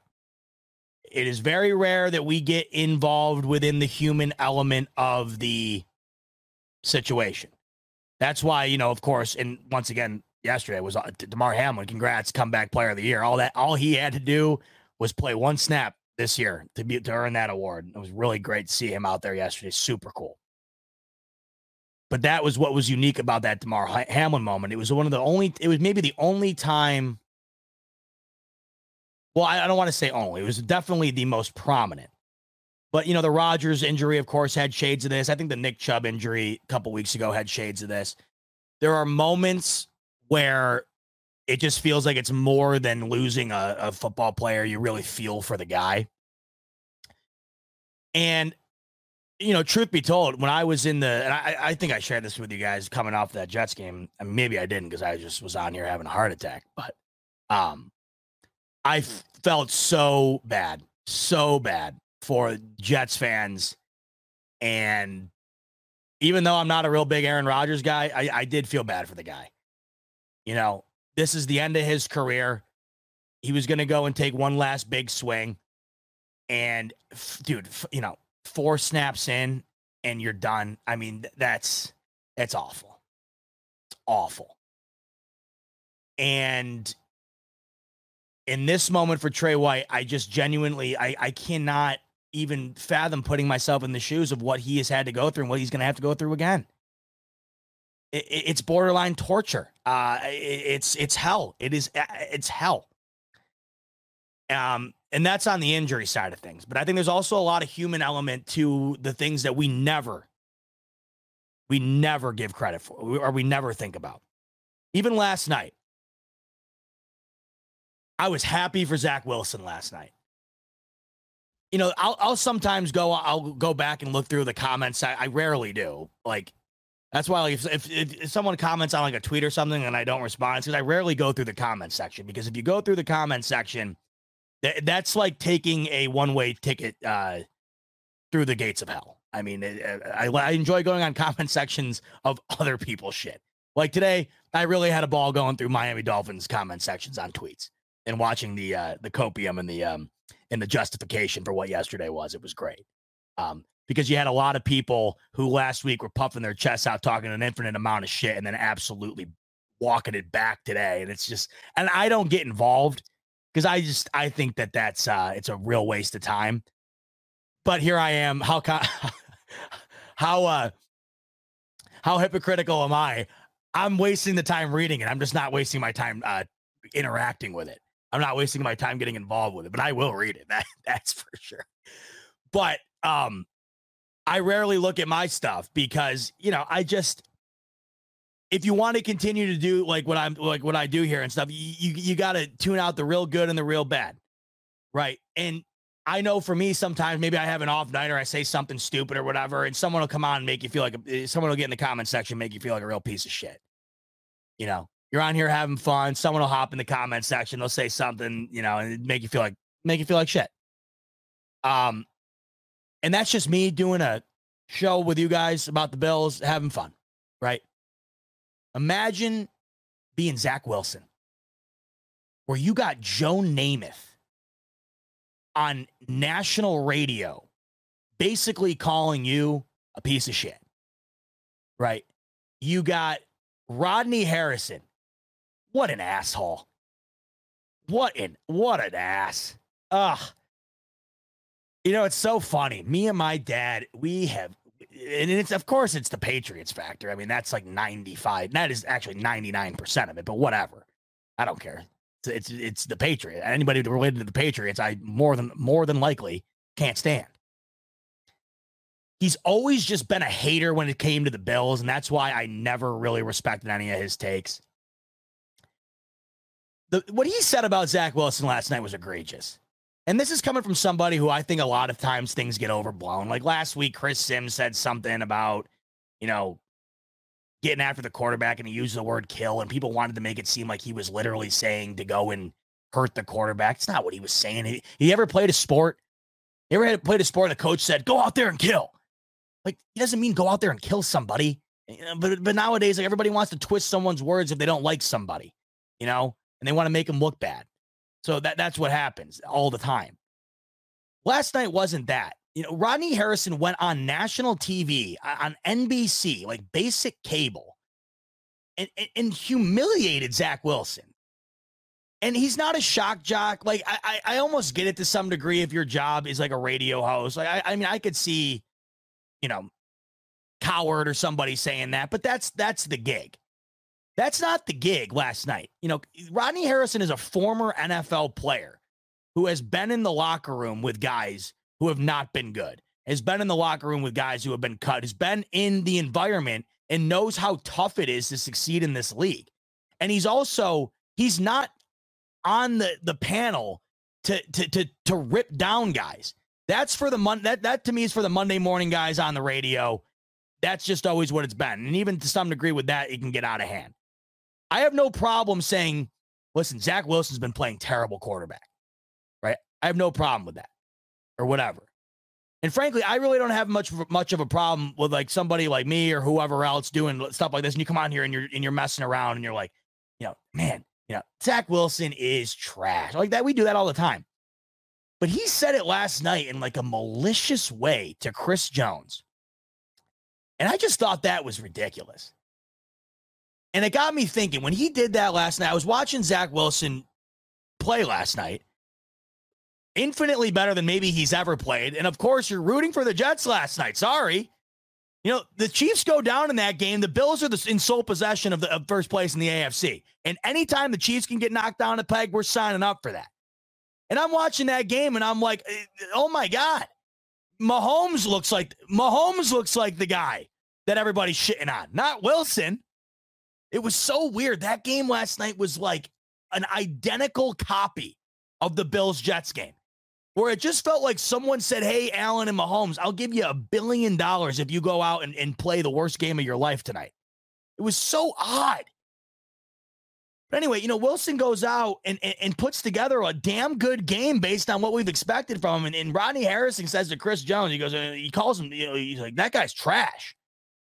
Just thought that was unacceptable. But what I'm the point I'm getting at is you got a kid last night who anytime that kid turns on his phone or the TV or the radio, someone's talking about how terrible he is, how awful he is. And I don't think we ever really get down to the human the human element of that. That has got to make you feel worthless. Every time you go online, anytime you do anything, you're being made to think that you are absolutely worthless. Is Zach Wilson a really bad quarterback? Yes. Is he one of the biggest busts of all time? Yes. But it doesn't mean he's not a human being. And this past week alone, you got the most famous and, and successful New York Jet of all time going on national radio and ripping your ass apart. And you got to go and face the media and answer to that. And he did it exceptionally well. I never liked Zach Wilson at all. I gained a lot of respect from him in that moment. I don't know if I would have been able to do the same. And then you got the shit with Rodney Harrison last night. So, what I'm getting at is there's a human element to this, and I was happy for Zach Wilson last night. Let's talk about how this relates to Kaiir Elam. This kid gets drafted in the first round, and he's expected to be that of a first round caliber player. You're not drafted in the first round for the for the hell of it. You're you're drafted in the first round because you are viewed as one of the 32 best players in the entire draft, and therefore you are viewed to be one of the best players coming into the league. And he has been far from it. That's a fact. But you have to wonder what it's got to be like for him to get drafted in the first round, and all of a sudden you realize that it's not it's not working out. So what I look at for this moment here is you got an opportunity for a kid that, you know, had the world at his fingertips when he was drafted and it is slipping away. He has been given an opportunity with with an unfortunate circumstance to be able to rewrite the ship. And I'm rooting heavy for him. I hope he gets an opportunity and I hope he capitalizes. You got to imagine he's getting this opportunity for sure. Right? But it's his chance. It is it is his chance. Seeing some uh comments in here, by the way. The the the, the Jets game. Real quick comment on that, by the way, because I, I I'm sure everybody watched it last night. Oh, touchdown, uh, touchdown, Seattle. Geno Smith, DK, fantasy points. Um, Jets got hosed last night. Jets got hosed. I thought the Jets were the better team yesterday. And I don't know, man. That there's moments where I the the ref situation really bothers me. There are moments eh, there are moments where I question motive sometimes. I don't know how that game was extended in favor of the Chiefs on that run for Mahomes. I I I, I don't know. The, the the Chiefs got the ball on the 50 yard line with eight minutes left on the 50. It's not like they were on the 10 and had to go the length and therefore were able to run the clock out. They were on the 50 and were able to run the clock down to zero. I, I've never seen that before. I didn't even know it was possible to milk eight minutes off the clock with the ball on the 50 yard line. I, I, really didn't even know that was a, a, a, even a possibility. And it just felt like on both sides last night. And there were calls that went against the Chiefs too that I thought were iffy. Just felt like last night in a big game where the Jets were really getting it together, it just felt like the refs really had a, a distinct mark on that game. And any in any time that's true, I think it's a damn shame. These games should not be the, the next day, these games should not have the refs talked about in any capacity. It's ridiculous. There should never be a moment the next day where the refs are the talking point after a great game. And I thought after last night's game, and I know a lot of times, like people, like I saw people blaming the refs about the Dolphins game yesterday. Those are the moments where you're like, dude, hold the L, get it together. You lost by 28. Get the hell out of here. You know, take that L and and eat it for breakfast. Save the leftovers for lunch and dinner, and eat it for those meals too. But there are games like last night where they're one score and it's anybody's ball game and you're just seeing a flag on every other play and it's like dude this is this is bullshit. And i thought that was that kind of game last night. But you know regardless chiefs get out of there victorious. Um, the first quarter lead that they built ultimately wound up being enough uh, somehow. But they were as bad in that game as the bills were if not worse. I mean it was it was odd at least in the Bills game, and I know the Bills lost. There's there's nothing. I mean, the Chiefs won, so you got to give them the credit. They ultimately got it done. But um, the Chiefs defense that's been looking damn solid the first month, maybe the best this defense has looked with Mahomes on this team. Um, they didn't look good yesterday. Uh, Zach Wilson, good for him. Good for him last night. On a national stage all week, getting just grilled, shredded to pieces. I thought it was a real good moment for him, and I just thought that it was kind of tainted a bit by the the flags on both sides of the ball. I thought both teams were getting flagged up nonstop. I just thought it was ridiculous.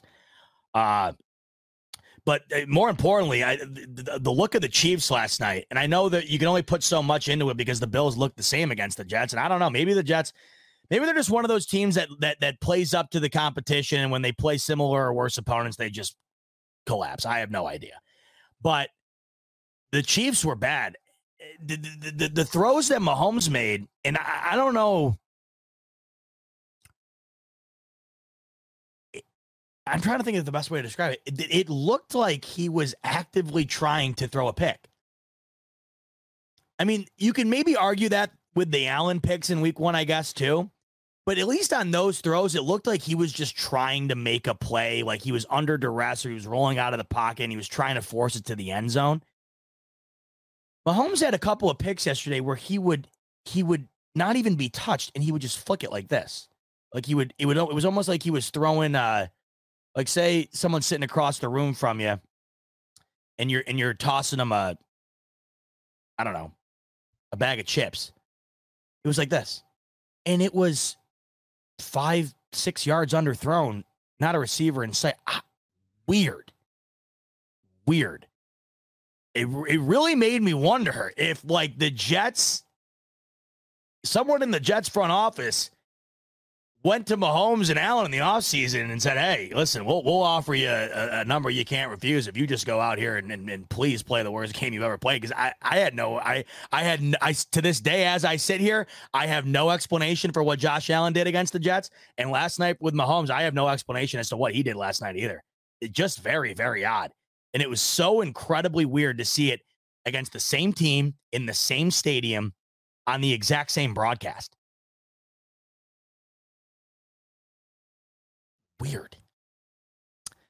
Um, so as I was saying earlier, we we have an unfortunate departure with Tre'Davious White. It's going to be a big test for these Buffalo Bills to overcome that and continue to try and play on the same caliber that they have been on defense. But what will help that out and what brings a brings a smile to my face. Von Miller back at practice this week. I doubt we see him in Jack uh, in London this weekend. I doubt that. But if you have your TV on as you're listening or watching uh, me and you see number eight wearing blue in the shotgun, I believe he will be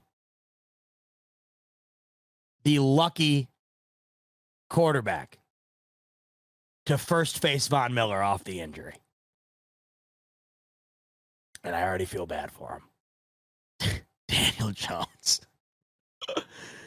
you saw what the Cowboys did to Daniel Jones and the Giants in week one.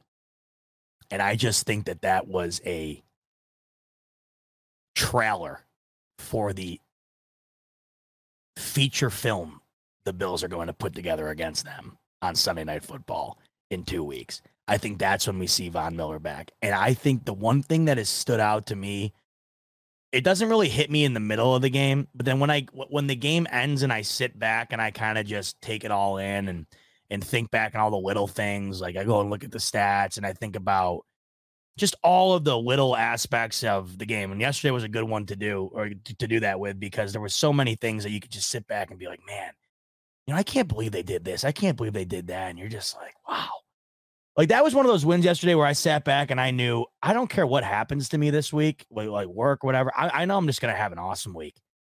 And maybe that is incredibly sad that that team has that much power over me because, you know, when the Jets, with, with the Jets game, I, I don't think I smiled the whole week. Miserable the whole entire week. Miserable. But I knew that this week I'm just going to be in a great mood. I don't give a, I don't care what's going on.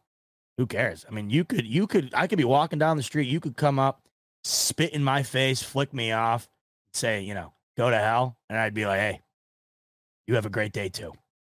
I just knew that was what that that's what yesterday was going to do for me all week. And I'm sitting there and I'm I'm thinking to myself all these little things, and then it hits me. And this is this has happened the last three weeks after watching this defense. It'll hit me where I'm like, you know, they just did that. Von Miller ain't even out on that field. They just did that right? They just put together about as dominant of a day as you could possibly do. And a future first ballot Hall of Famer on that defensive line was not out there, and he's coming. And what's awesome to me is you're seeing Ed Oliver really coming coming into form, right? And and, and you, you're waiting. You, Groot will do some things too. Everybody everybody will have their moment. And I'm just thinking to myself, you know, What's it gonna be when you gonna when you got to dedicate a double team to Von Miller when he comes back? Because I don't care if Von Miller's out there on one leg. You're not you're not single covering Von Miller on the line. You're not. You're not blocking Von Miller with one offensive lineman. I don't care if he's got no legs. He's one of the most dominant pass rushers in the history of the game. So when he comes back out on that field, I don't know if we. I understand Tre'Davious White's gone, but somebody made a somebody made a point to me yesterday and it made me laugh. And it was a joke, I think. I mean, it was made me laugh. Then I was like, you know what? There's like some hilarious, potentially hilarious truth to this. I forget who it was who even said it to me. Maybe I read it somewhere. I can't remember. But I, I it, it was. I understand it was it was like to to the extent of I understand Tre'Davious White's not going to be out there, but do you even need a corner when you can't even throw the ball? And I'm thinking to myself, it's honestly not a bad point. How accurate are you going to be able to throw the ball, if at all? When you got this team getting the pressure that they're already getting out of a base personnel without Von Miller, what's it going to be like with Von Miller? I don't know. And I can't wait to see it. I can't wait. And I just think it's hilarious. I think that the, the, the first moment we're going to see it is against Brian Daboll's offense. And I think they're going to absolutely put him through a paper shredder. And I can't wait. It's going to be awesome. Von Miller is back at practice, man. When that first came out that Von Miller was going to be on IR, you looked at the schedule and you thought to yourself, well, at least I did. I the one thing I said was, you know what? I don't think this could be coming at a more favorable time for the Bills. If it had to happen, at least it's happening now. You looked at that schedule and you said, you know, perhaps the quote unquote easier two games of the year were the Commanders and the Raiders. And then you were looking, you're like, you know, if you can get one of those two Jets Dolphins games without Von Miller, you're in damn good shape. That's exactly what's happened. And not only is that what's happened, but they've also looked about as good as you could possibly have ever have imagined, way better than I ever thought. And I thought they were going to be damn good. I mean, going into this year, I had said on numerous occasions that I had felt that this defense might be better than ever because of the health. And I also had felt that overall, this defense has been so consistent and reliable that, you know, I just had the utmost confidence. But even with that, with that optimism, I, I didn't think that it was going to be like this. I mean, I just didn't. I mean, Find me the guy who had Terrell Bernard perhaps being the best linebacker in the league for the first month. And oh wait, no, I'm sorry. You know what? Terrell Bernard is not the best linebacker in the league. Sorry, because uh, the guy who is is actually playing directly next to him. That's the best linebacker unit. That's the best linebacker unit in football right now. And that, uh, I mean, this is. I love how I'll talk about one thing and I'll think of something and it'll just immediately immediately make me think about another great thing from yesterday. Like that's how this this been. This is how this game was. So you're thinking about something, talking about something, and then it'll immediately make you think of something else. Or you're just like, oh, yeah. And then that was also awesome. Yesterday, going into yesterday, Terrell Bernard, and this is kind of this is piggybacking off the Von Miller thing, right? You, the addition of Von Miller and the subtraction of of Tre'Davious White. How is that going to balance out? And what else do we have on defense that's going to be able to make you feel better about the loss of Tre'Davious White? Well, okay, so you got you got the linebacker uh, tandem in in, in Terrell Bernard and in um, Matt Milano. And, you know, through, the first three weeks, I'm thinking to myself, th- th- this is unbelievable. You know, Terrell Bernard, no one even knew who he was uh, two months ago. People are going to, I'm anticipating a bitch fest uh, about the uh, absence of Tremaine Edmunds. And all of a sudden, you're like, holy hell, where did this guy come from? AFC Defensive Player of the Week last week. And it was one of those AFC Defensive Player of the Weeks where you knew he was winning it by the third quarter. I mean, that's how incredible of a day it was. Uh, and it's not just that game, it's been every game. And like once again yesterday, fumble recovery. And who knocked it out? Matt Milano. These guys are unreal. And going into yesterday, I had felt okay, they've been awesome. But the quarterbacks they've faced have been Zach Wilson, Jimmy G, Sam Howell. That had resulted in the best pass defense by a linebacker by any linebacker in the entire league.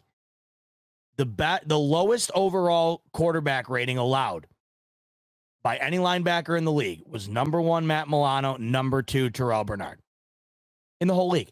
They were allowing when thrown to like a 38 QBR. I could throw for a 38 QBR.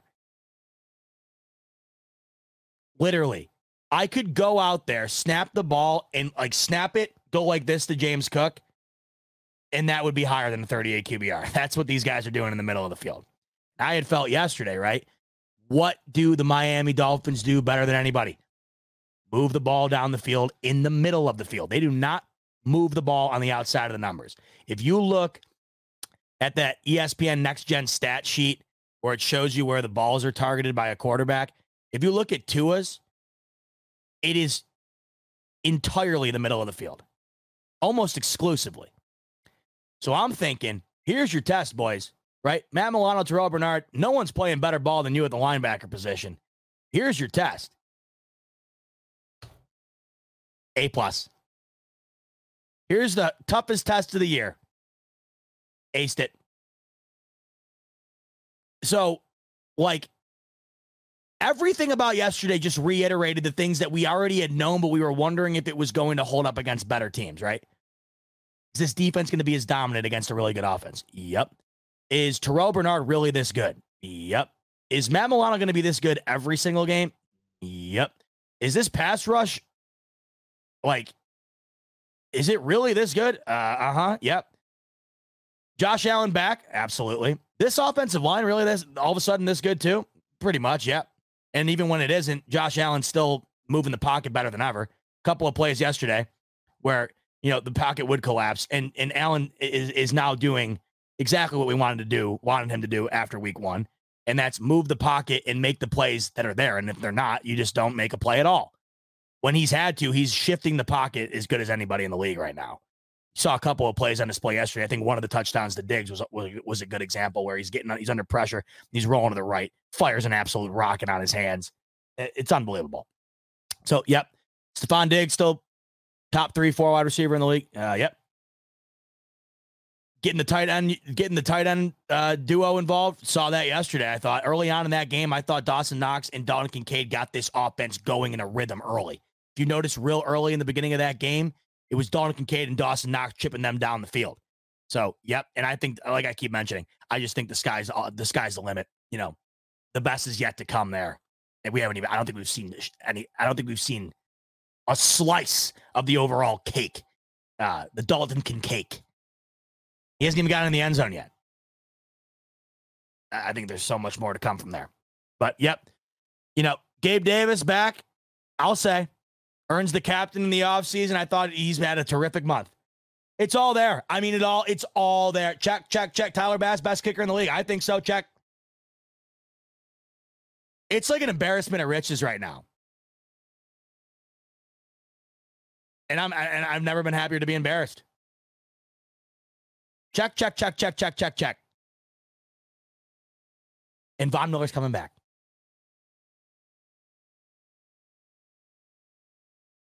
It does suck though.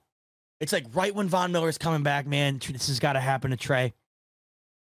Like that. That does. That kind of does stick in your ass a little bit, or not a little bit, a good amount. It's like really. But I will say, at least you are.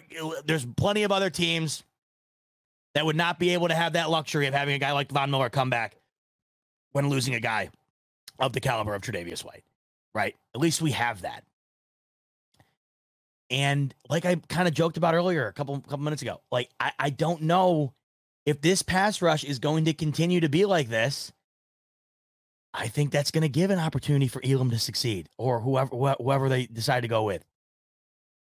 I don't know how you're going to have a successful day at the quarterback position when this defense is doing what they're doing on the front line and in the middle of the field. I don't know how you're going to possibly have a good day.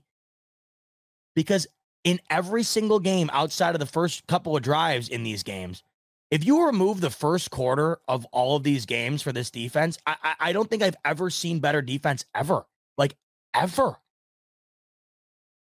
The first couple of drives in these games, you're kind of like, like, remember we talked about this in the Raiders game where you're just like, dude, they walked down the field. Three minutes with Davante Adams, they walked down the field into the end zone. They didn't do a damn thing the rest of the day. Nothing. Not a single thing. Yesterday, the Dolphins' first two drives, all the way down the field, and you're like, okay, this is going to be a track meet. Hopefully, Josh Allen can keep up whatever the hell he's been doing because this is what we're seeing from him is nuts. Nope, that track meet got shut down, rain delay, or you know, ca- canceled. Crown, crown the bells. I, I, I don't know.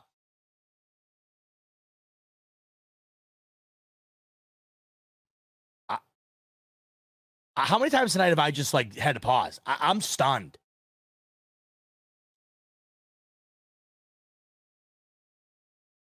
I don't care what you want to call it. Just call it drinking the Kool-Aid. I I'm I'm swimming in the Kool-Aid. I'm swimming in it. I'm drowning in it. I'm swimming in the Kool Aid and drinking it while I'm swimming in it. I don't give a damn. No life preserver, nothing. I mean, I'm in I'm in the I'm in the rough waters of the Kool-Aid, like the deep sea. No, no life jacket, no boat in sight. I mean, I, I'm I'm Tom Hanks in Cast Away in this Kool-Aid right now. I don't give a I don't give a shit. Is that Kool-Aid that tasting damn good right now? That is ice cold.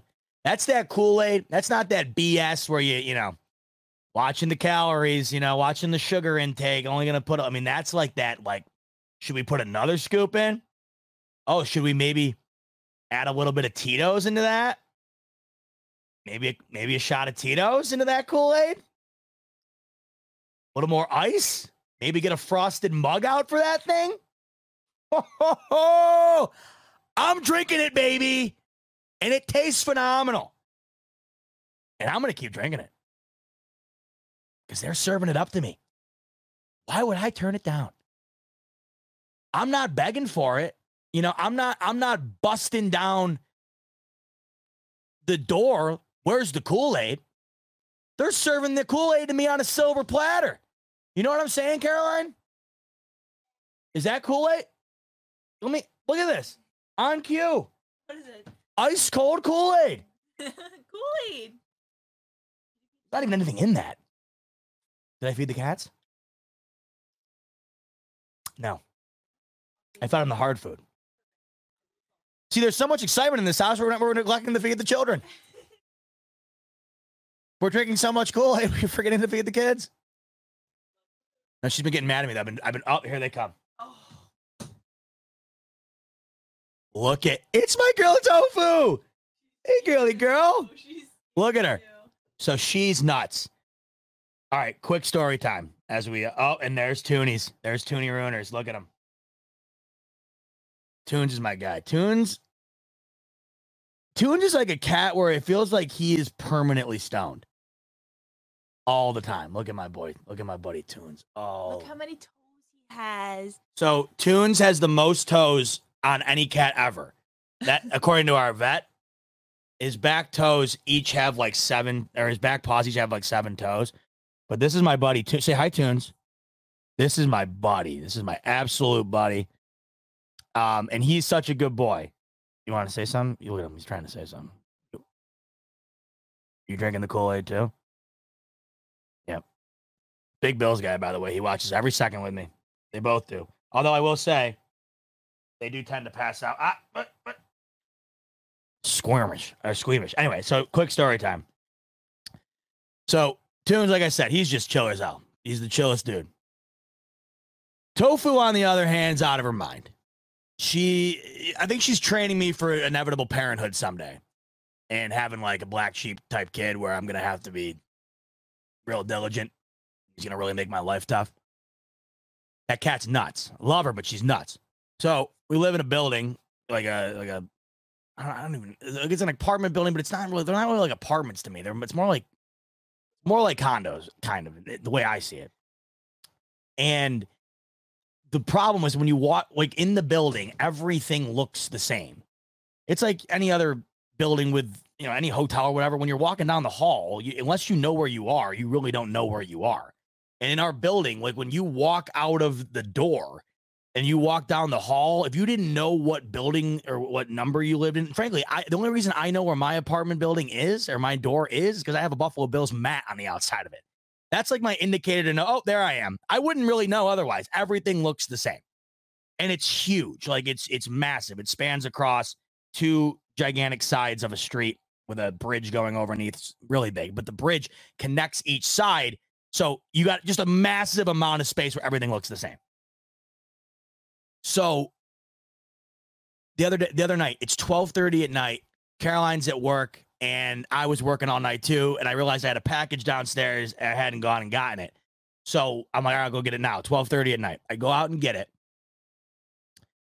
Walk back in the door, and Tofu, the first cat I showed, the gray one, darts out of the front door, turns left, and darts all the way down the hall, never stops, never looks back. I couldn't believe it. I figured she'd stop and come back and get scared. Never, never stops, never comes back, hangs a left, gone. I'm in basically my underwear and in Crocs, and I'm dead. I haven't dead sprint probably since I was 18. And I'm dead sprint down the hall trying to chase her. I, I turn the corner. She's nowhere to be found. Call Caroline. I'm she's at work. Nothing she can do about it. I'm panicking. So she calls our neighbors that live down directly downstairs from us. Long story short, it took an hour, an hour of scouring the entire complex at 1 a.m. And God bless my friend Nikki who lives downstairs. She found her. I don't know how she did. She was hiding behind an exit door and she got so crammed in there that she wound up getting stuck vertically. So she's standing there vertically like this. So I the door's like kind of stuck, so I rip the door open and she immediately darts again. Now thank God my my buddy Chris who's Nikki's uh, boyfriend, he had the wherewithal to close all the other exit doors so we were able to corner her. It was one of the most stressful hours of my life. I was freaking out. I thought I was never going to get her back. I thought Caroline was going to leave me. I it was awful. Terrible. So she's getting me geared up for parenthood, I think, or something. Although I don't think a baby would be capable of doing that. So you, what I'm getting at is it might be tougher to be raising. It might be tougher to raise cats. Let's get to some super chats. By the way, I'm just realizing I haven't taken a look at these. Apologies if I have. Uh, if you're not around anymore, I'm I, am i am the worst at this. I'm sorry. Um, but let's get to them now. Uh, true to guns. He's saying not one team I fear. I'm freaking talking about all caps too. By the way, this ain't 2000 uh, through 2017 Buffalo Bills. I agree. There's not a real. I would say the only team, the only team right now through four weeks that I would go into a game thinking, man, like I don't know. I, would be up in the air. It, it is the San Francisco 49ers. I think that their defense is just as good as the Bills. I think their offensive weapons out are able to overcome the limitations of Brock Purdy. And Brock Purdy, similar to what I find Tua Tagovailoa to be, is just incredibly good at taking advantage of what's around him.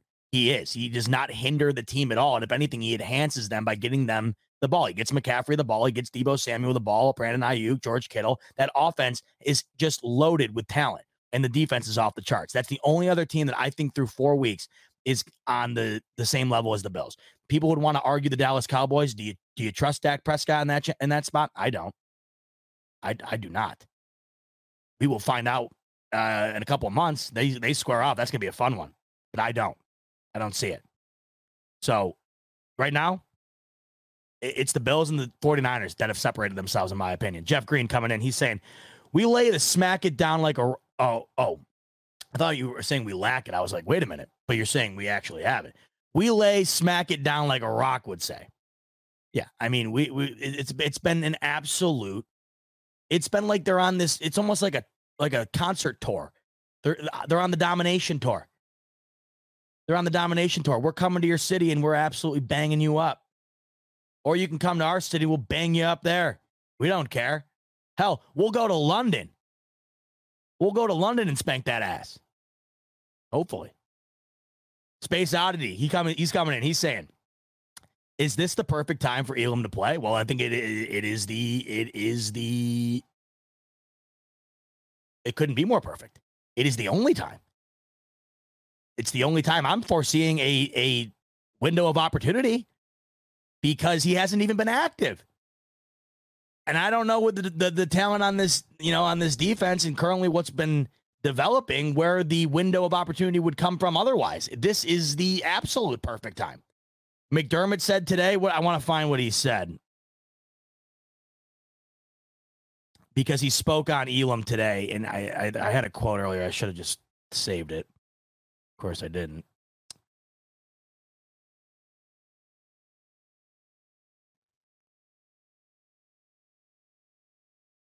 Here it is. Courtesy of Thad Brown on Twitter. McDermott said uh, about Kaiir uh, Elam, quote, he will be in the mix and we'll see where it goes. That's that quote stood out to me because that doesn't seem uh, overwhelming, like an overwhelming vote of confidence.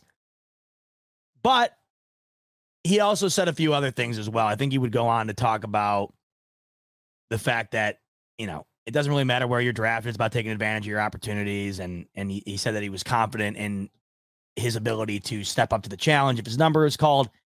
But you know that's a good coach building confidence in a guy. I think what you in these situations, the most telling thing is is what you see on the field, and what you've seen on the field is nothing. He's not putting him on the field. So McDermott can say what he wants, and you know, kudos to him. He's never going to downplay a guy, and you never want a coach to do that. But the ultimate proof is in the starting lineup and in the roster, and um, and Elam's been inactive. So I don't know how confident he is in him, but he's to have to find out. I think it's the only way to put it. Motto Gravel, he's coming in next seven games versus weak teams. Yep. Chance to go 10 and 1 until the next tough game. Absolutely. Got to win next seven before a few tough games. Can drop one, but let's not go Bills. I mean, yeah, like we went over earlier, you look at that schedule. Uh, you play like the way they've been playing, they, they're not dropping one. They, you know, slip up one. I mean, I, I'll bake in one maybe. And but like I said earlier, I have to preface that with with a maybe. I got to make shit up in order to, to justify the loss. I'm not going to sit here uh, and uh, and and drum up a bunch of horse shit to to uh, to convince myself this team's going to lose. I'll just see it when I see it. I'm not looking at that schedule right now. If you look at that schedule, we went over it in depth earlier. If you look at that schedule, there's not a game that you look at and say, ah, until about Thanksgiving. It's October 2nd. I'm not going to sit here and say, ah, I think they're, I just, I could see him dropping one. Maybe they do. In all likelihood, they will. Welcome to the NFL. But as it sits right now on paper, there ain't a damn team that I see until about Thanksgiving that I think holds a candle to the Buffalo Bills. Very good chance to go 10 and 1. But even if you do drop one, 9 and 2, it's about right where this team was last year. It's about right where they were. I mean, this is where they've been. I just think the number one seed right now is more in play than it's ever been. The one seed, that game yesterday, to me, not even like including what they did, but just ultimately the win itself. I don't think we, we will realize until a while from now just how much that's going to impact the one seed. I think that that did them an insane amount of good in pursuit of that one seed. And I think right now, it's it's theirs to lose. The one seed right now is the Bills to lose. And you wonder if it's going to completely come down to Bills Chiefs on December 10th.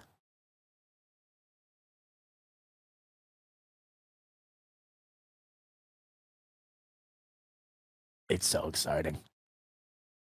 Or you wonder, hey, does the, do the Dolphins have a come to Jesus moment like the Bills did against the Jets after yesterday? And do they go on a roll? And does it come down to January 7th? Or what I'd prefer, does it come down to none of them? And the Bills got their starters kicked up on the sidelines with a hot dog and a Bud Light week seven or week 18 because it's locked in. I'll take that too. I'll, take that. Oh my God. It's just so nice to be this happy about it. It's just so nice to be so happy about it. I don't want to let that go to waste. I don't want to um not appreciate this. It feels great. This feels so great. Remember how you felt after week one? I don't care how optimistic you were. You felt you felt like ass after that game. Come on, you did. I thought I was gonna die. I felt like I was dying. I remember watching that punt return, and I I I simultaneously watched my soul leave my body. I watched that Gibson kid take that thing to the house and I watched my soul just hit the road. Kind of getting sick even thinking about it right now. Going back to that place. It was a bad place. But that's why you got to enjoy these moments. Because eh, these are rare. Even for us and the amount of success we've had over the last handful, you know, several eight years here. Like, imagine being a Bears fan today. Imagine being a Bears fan today. You imagine being a Jets fan. You know, imagine being a Denver fan. You, know, you think we had you think we had hype and didn't live up to it? Come on. Imagine being I, I mean, you can say that for anything. Do not take it for granted. This right now, this is as good as it gets anywhere. And there will come a time where it ain't to be this. This is as good as it gets for anybody anywhere as a sports fan right now. And it doesn't last long. So enjoy. Even like I, I know I said earlier that sometimes it dictates our emotions too much and can make our week, make or break our week or whatever. I can't help it. I am who I am. It's the reality of it, whether it's a mental illness or not, which it probably is. I don't know. Whatever I have it, I'm gonna roll with it, you know? And I'm gonna take the good with it. I got to. Because I know the other side. It sucks. Right? It sucks. And you know how rare it is. So you you you got to you gotta you gotta uh, you just gotta cherish it is all i think because like you just you watch yesterday and you're just you're just happy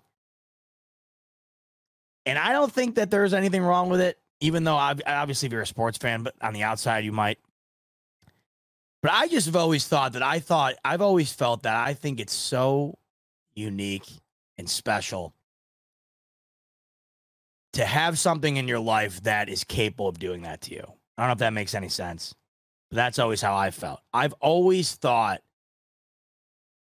that it's an incredibly special thing to have something in your life that is capable of, of actually dictating your emotions, is capable of meaning that much to you to where you actually give that much of a shit about it either way.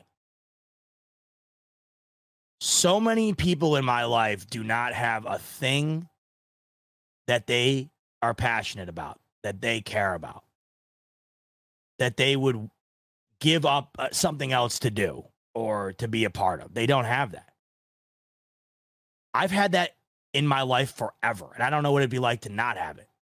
And I've never really understood the people that don't. And there's a reason why they don't understand me, and that's fine. Because there's just a big, di- gigantic difference in mindset there. And that's what makes everything, that's what makes people great because that's how unique people are. That's why we all get along so well because we're all very similar. That's why you guys come in and listen to me talk to myself for, for three hours on a Monday night because we all share that same mindset and we all subconsciously know how unique it is. And even though there's a million NFL fans, there's also a trillion fans who people out there who don't care. Well, maybe they care now because of Taylor Swift. Let's end the show on that, by the way. Let's end the show with a quick T Swift rant. We'll get out of here. We'll go watch the second half of this muckfest. Seahawks Giants. I think I have the Seahawks rounding out a teaser. Yeah, I do. Eight and a half. That's looking pretty solid right now. Um, T Swift. Let me know in the comment after the show's over. Leave a comment on the actual show, not in the live show, but on the show itself, like the page. Give me your thoughts on the T Swift situation. I'll go back and read them later because I'm interested. There's two sides to the coin here. People are just getting irate about it, hate it. And then obviously there's people who are absolutely loving it. And the majority of those people are like non traditional NFL fans. They've come out of nowhere. They're loving it for Taylor Swift, not because of, of football. I'm finding myself after last night somewhere in the middle leaning more towards it's got to stop. I'm leaning a little more towards that. I'm not fully on that side. I do like Taylor Swift a lot. I I don't care. Love her music. Think she's great. Think she's a real I think she's a good role model. I think if there's going to be someone in the world who is as influential, famous, powerful as she is, you'd want it to be somebody like her. She seems like a really good person.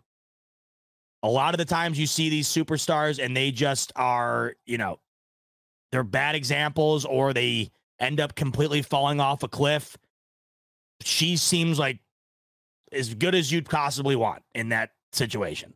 Like if you're going to have a m- trillions of y- young to middle-aged women going to filling these stadiums, you'd want it to be for somebody like that. I I, I would imagine. I mean, that's how I see it. Um, I I think her music's great. I, I mean, I I go to I I would I've actively tried to go to the concert. I can't get tickets, like, just like everybody else. My sister went. I was trying to go with her. She couldn't get me one. She went, loved it. She went. She went multiple times. I think my sister did. Her and her friend. Um, I'd go see it in a second.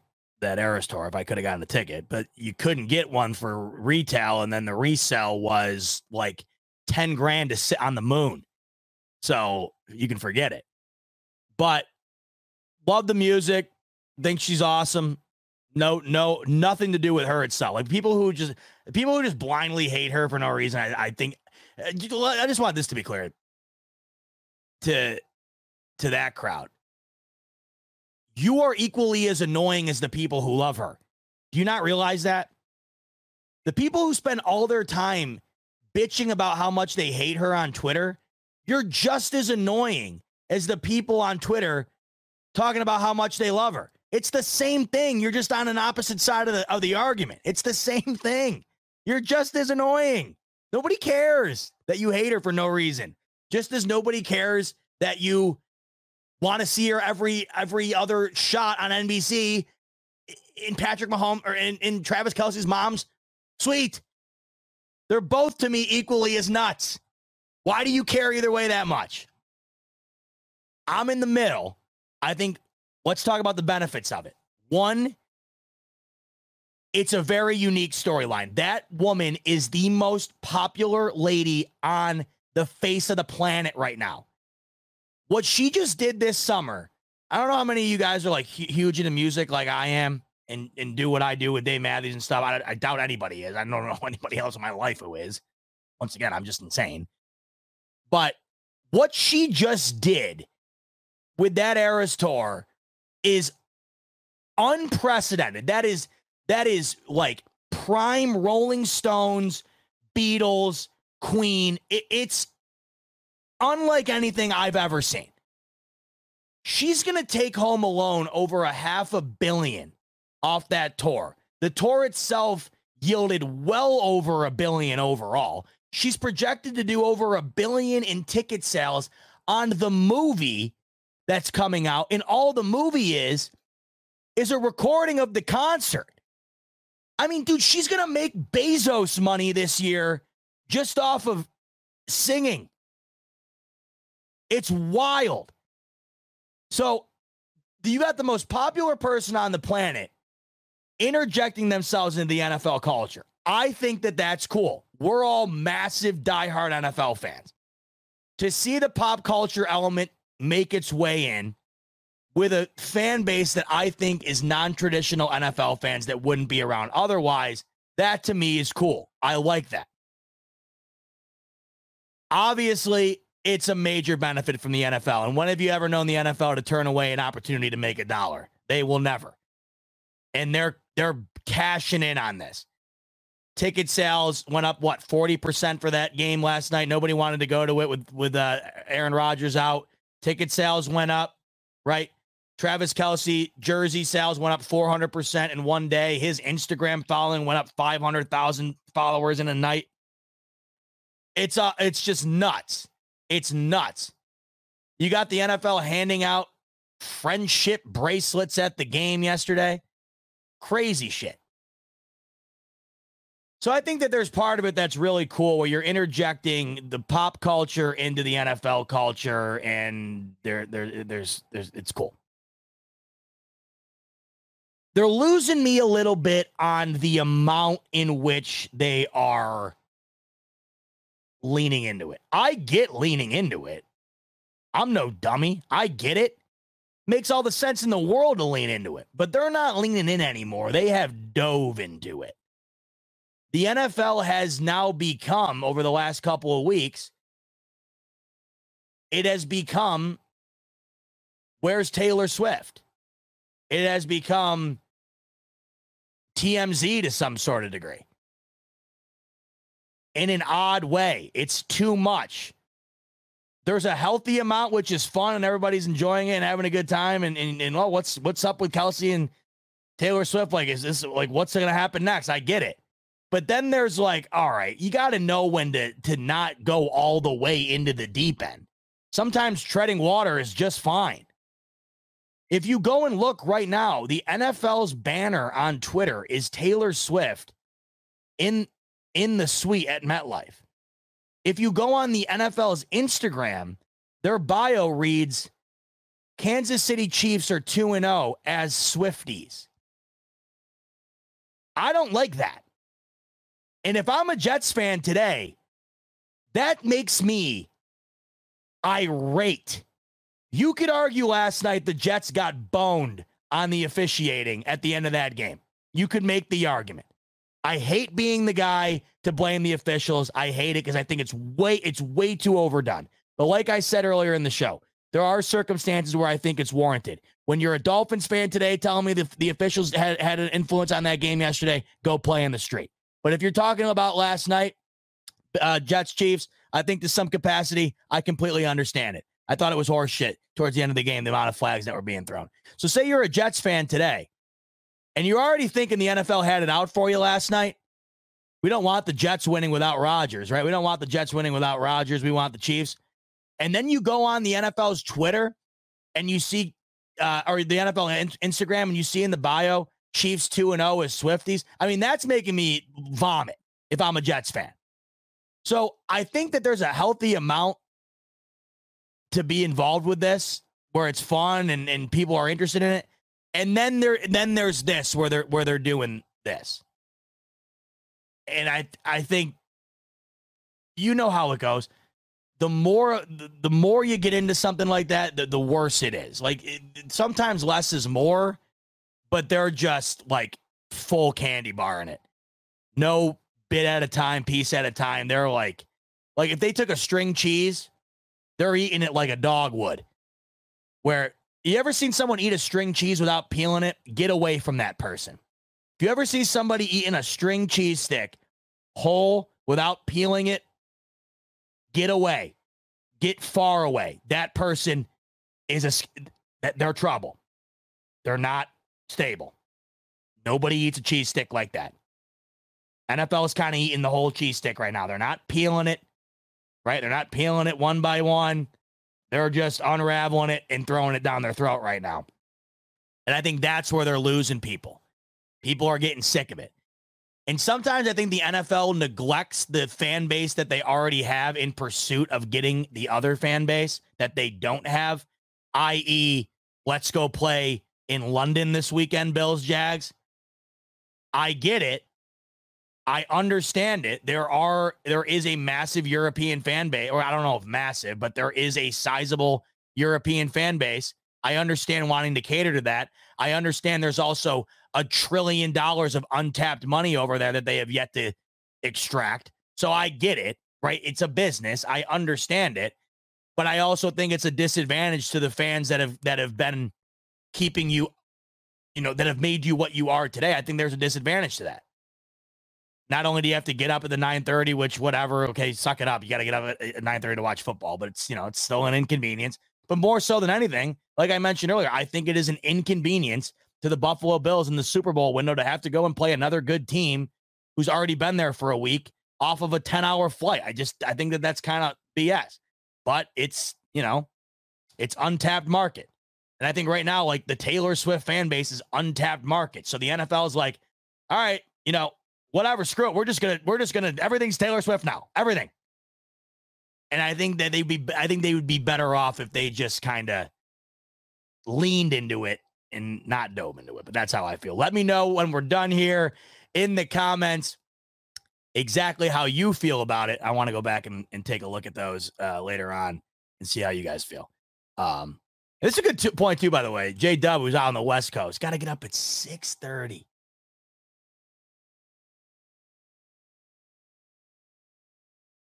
That's that's insane. That's weird. 9:30 feels weird. I couldn't imagine getting up at 6 for the for the pregame. Holy moly.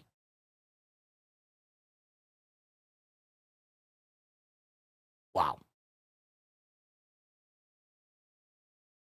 You know, my dad mentioned that to me the other day because he was out a couple weeks ago. He was out for he was out moving my sister back to Arizona.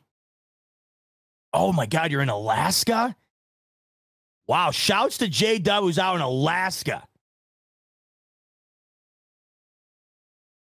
So 5:30 for you. West Coast is 6:30. 5:30 for you. The game this Sunday? Oh my god, that's crazy.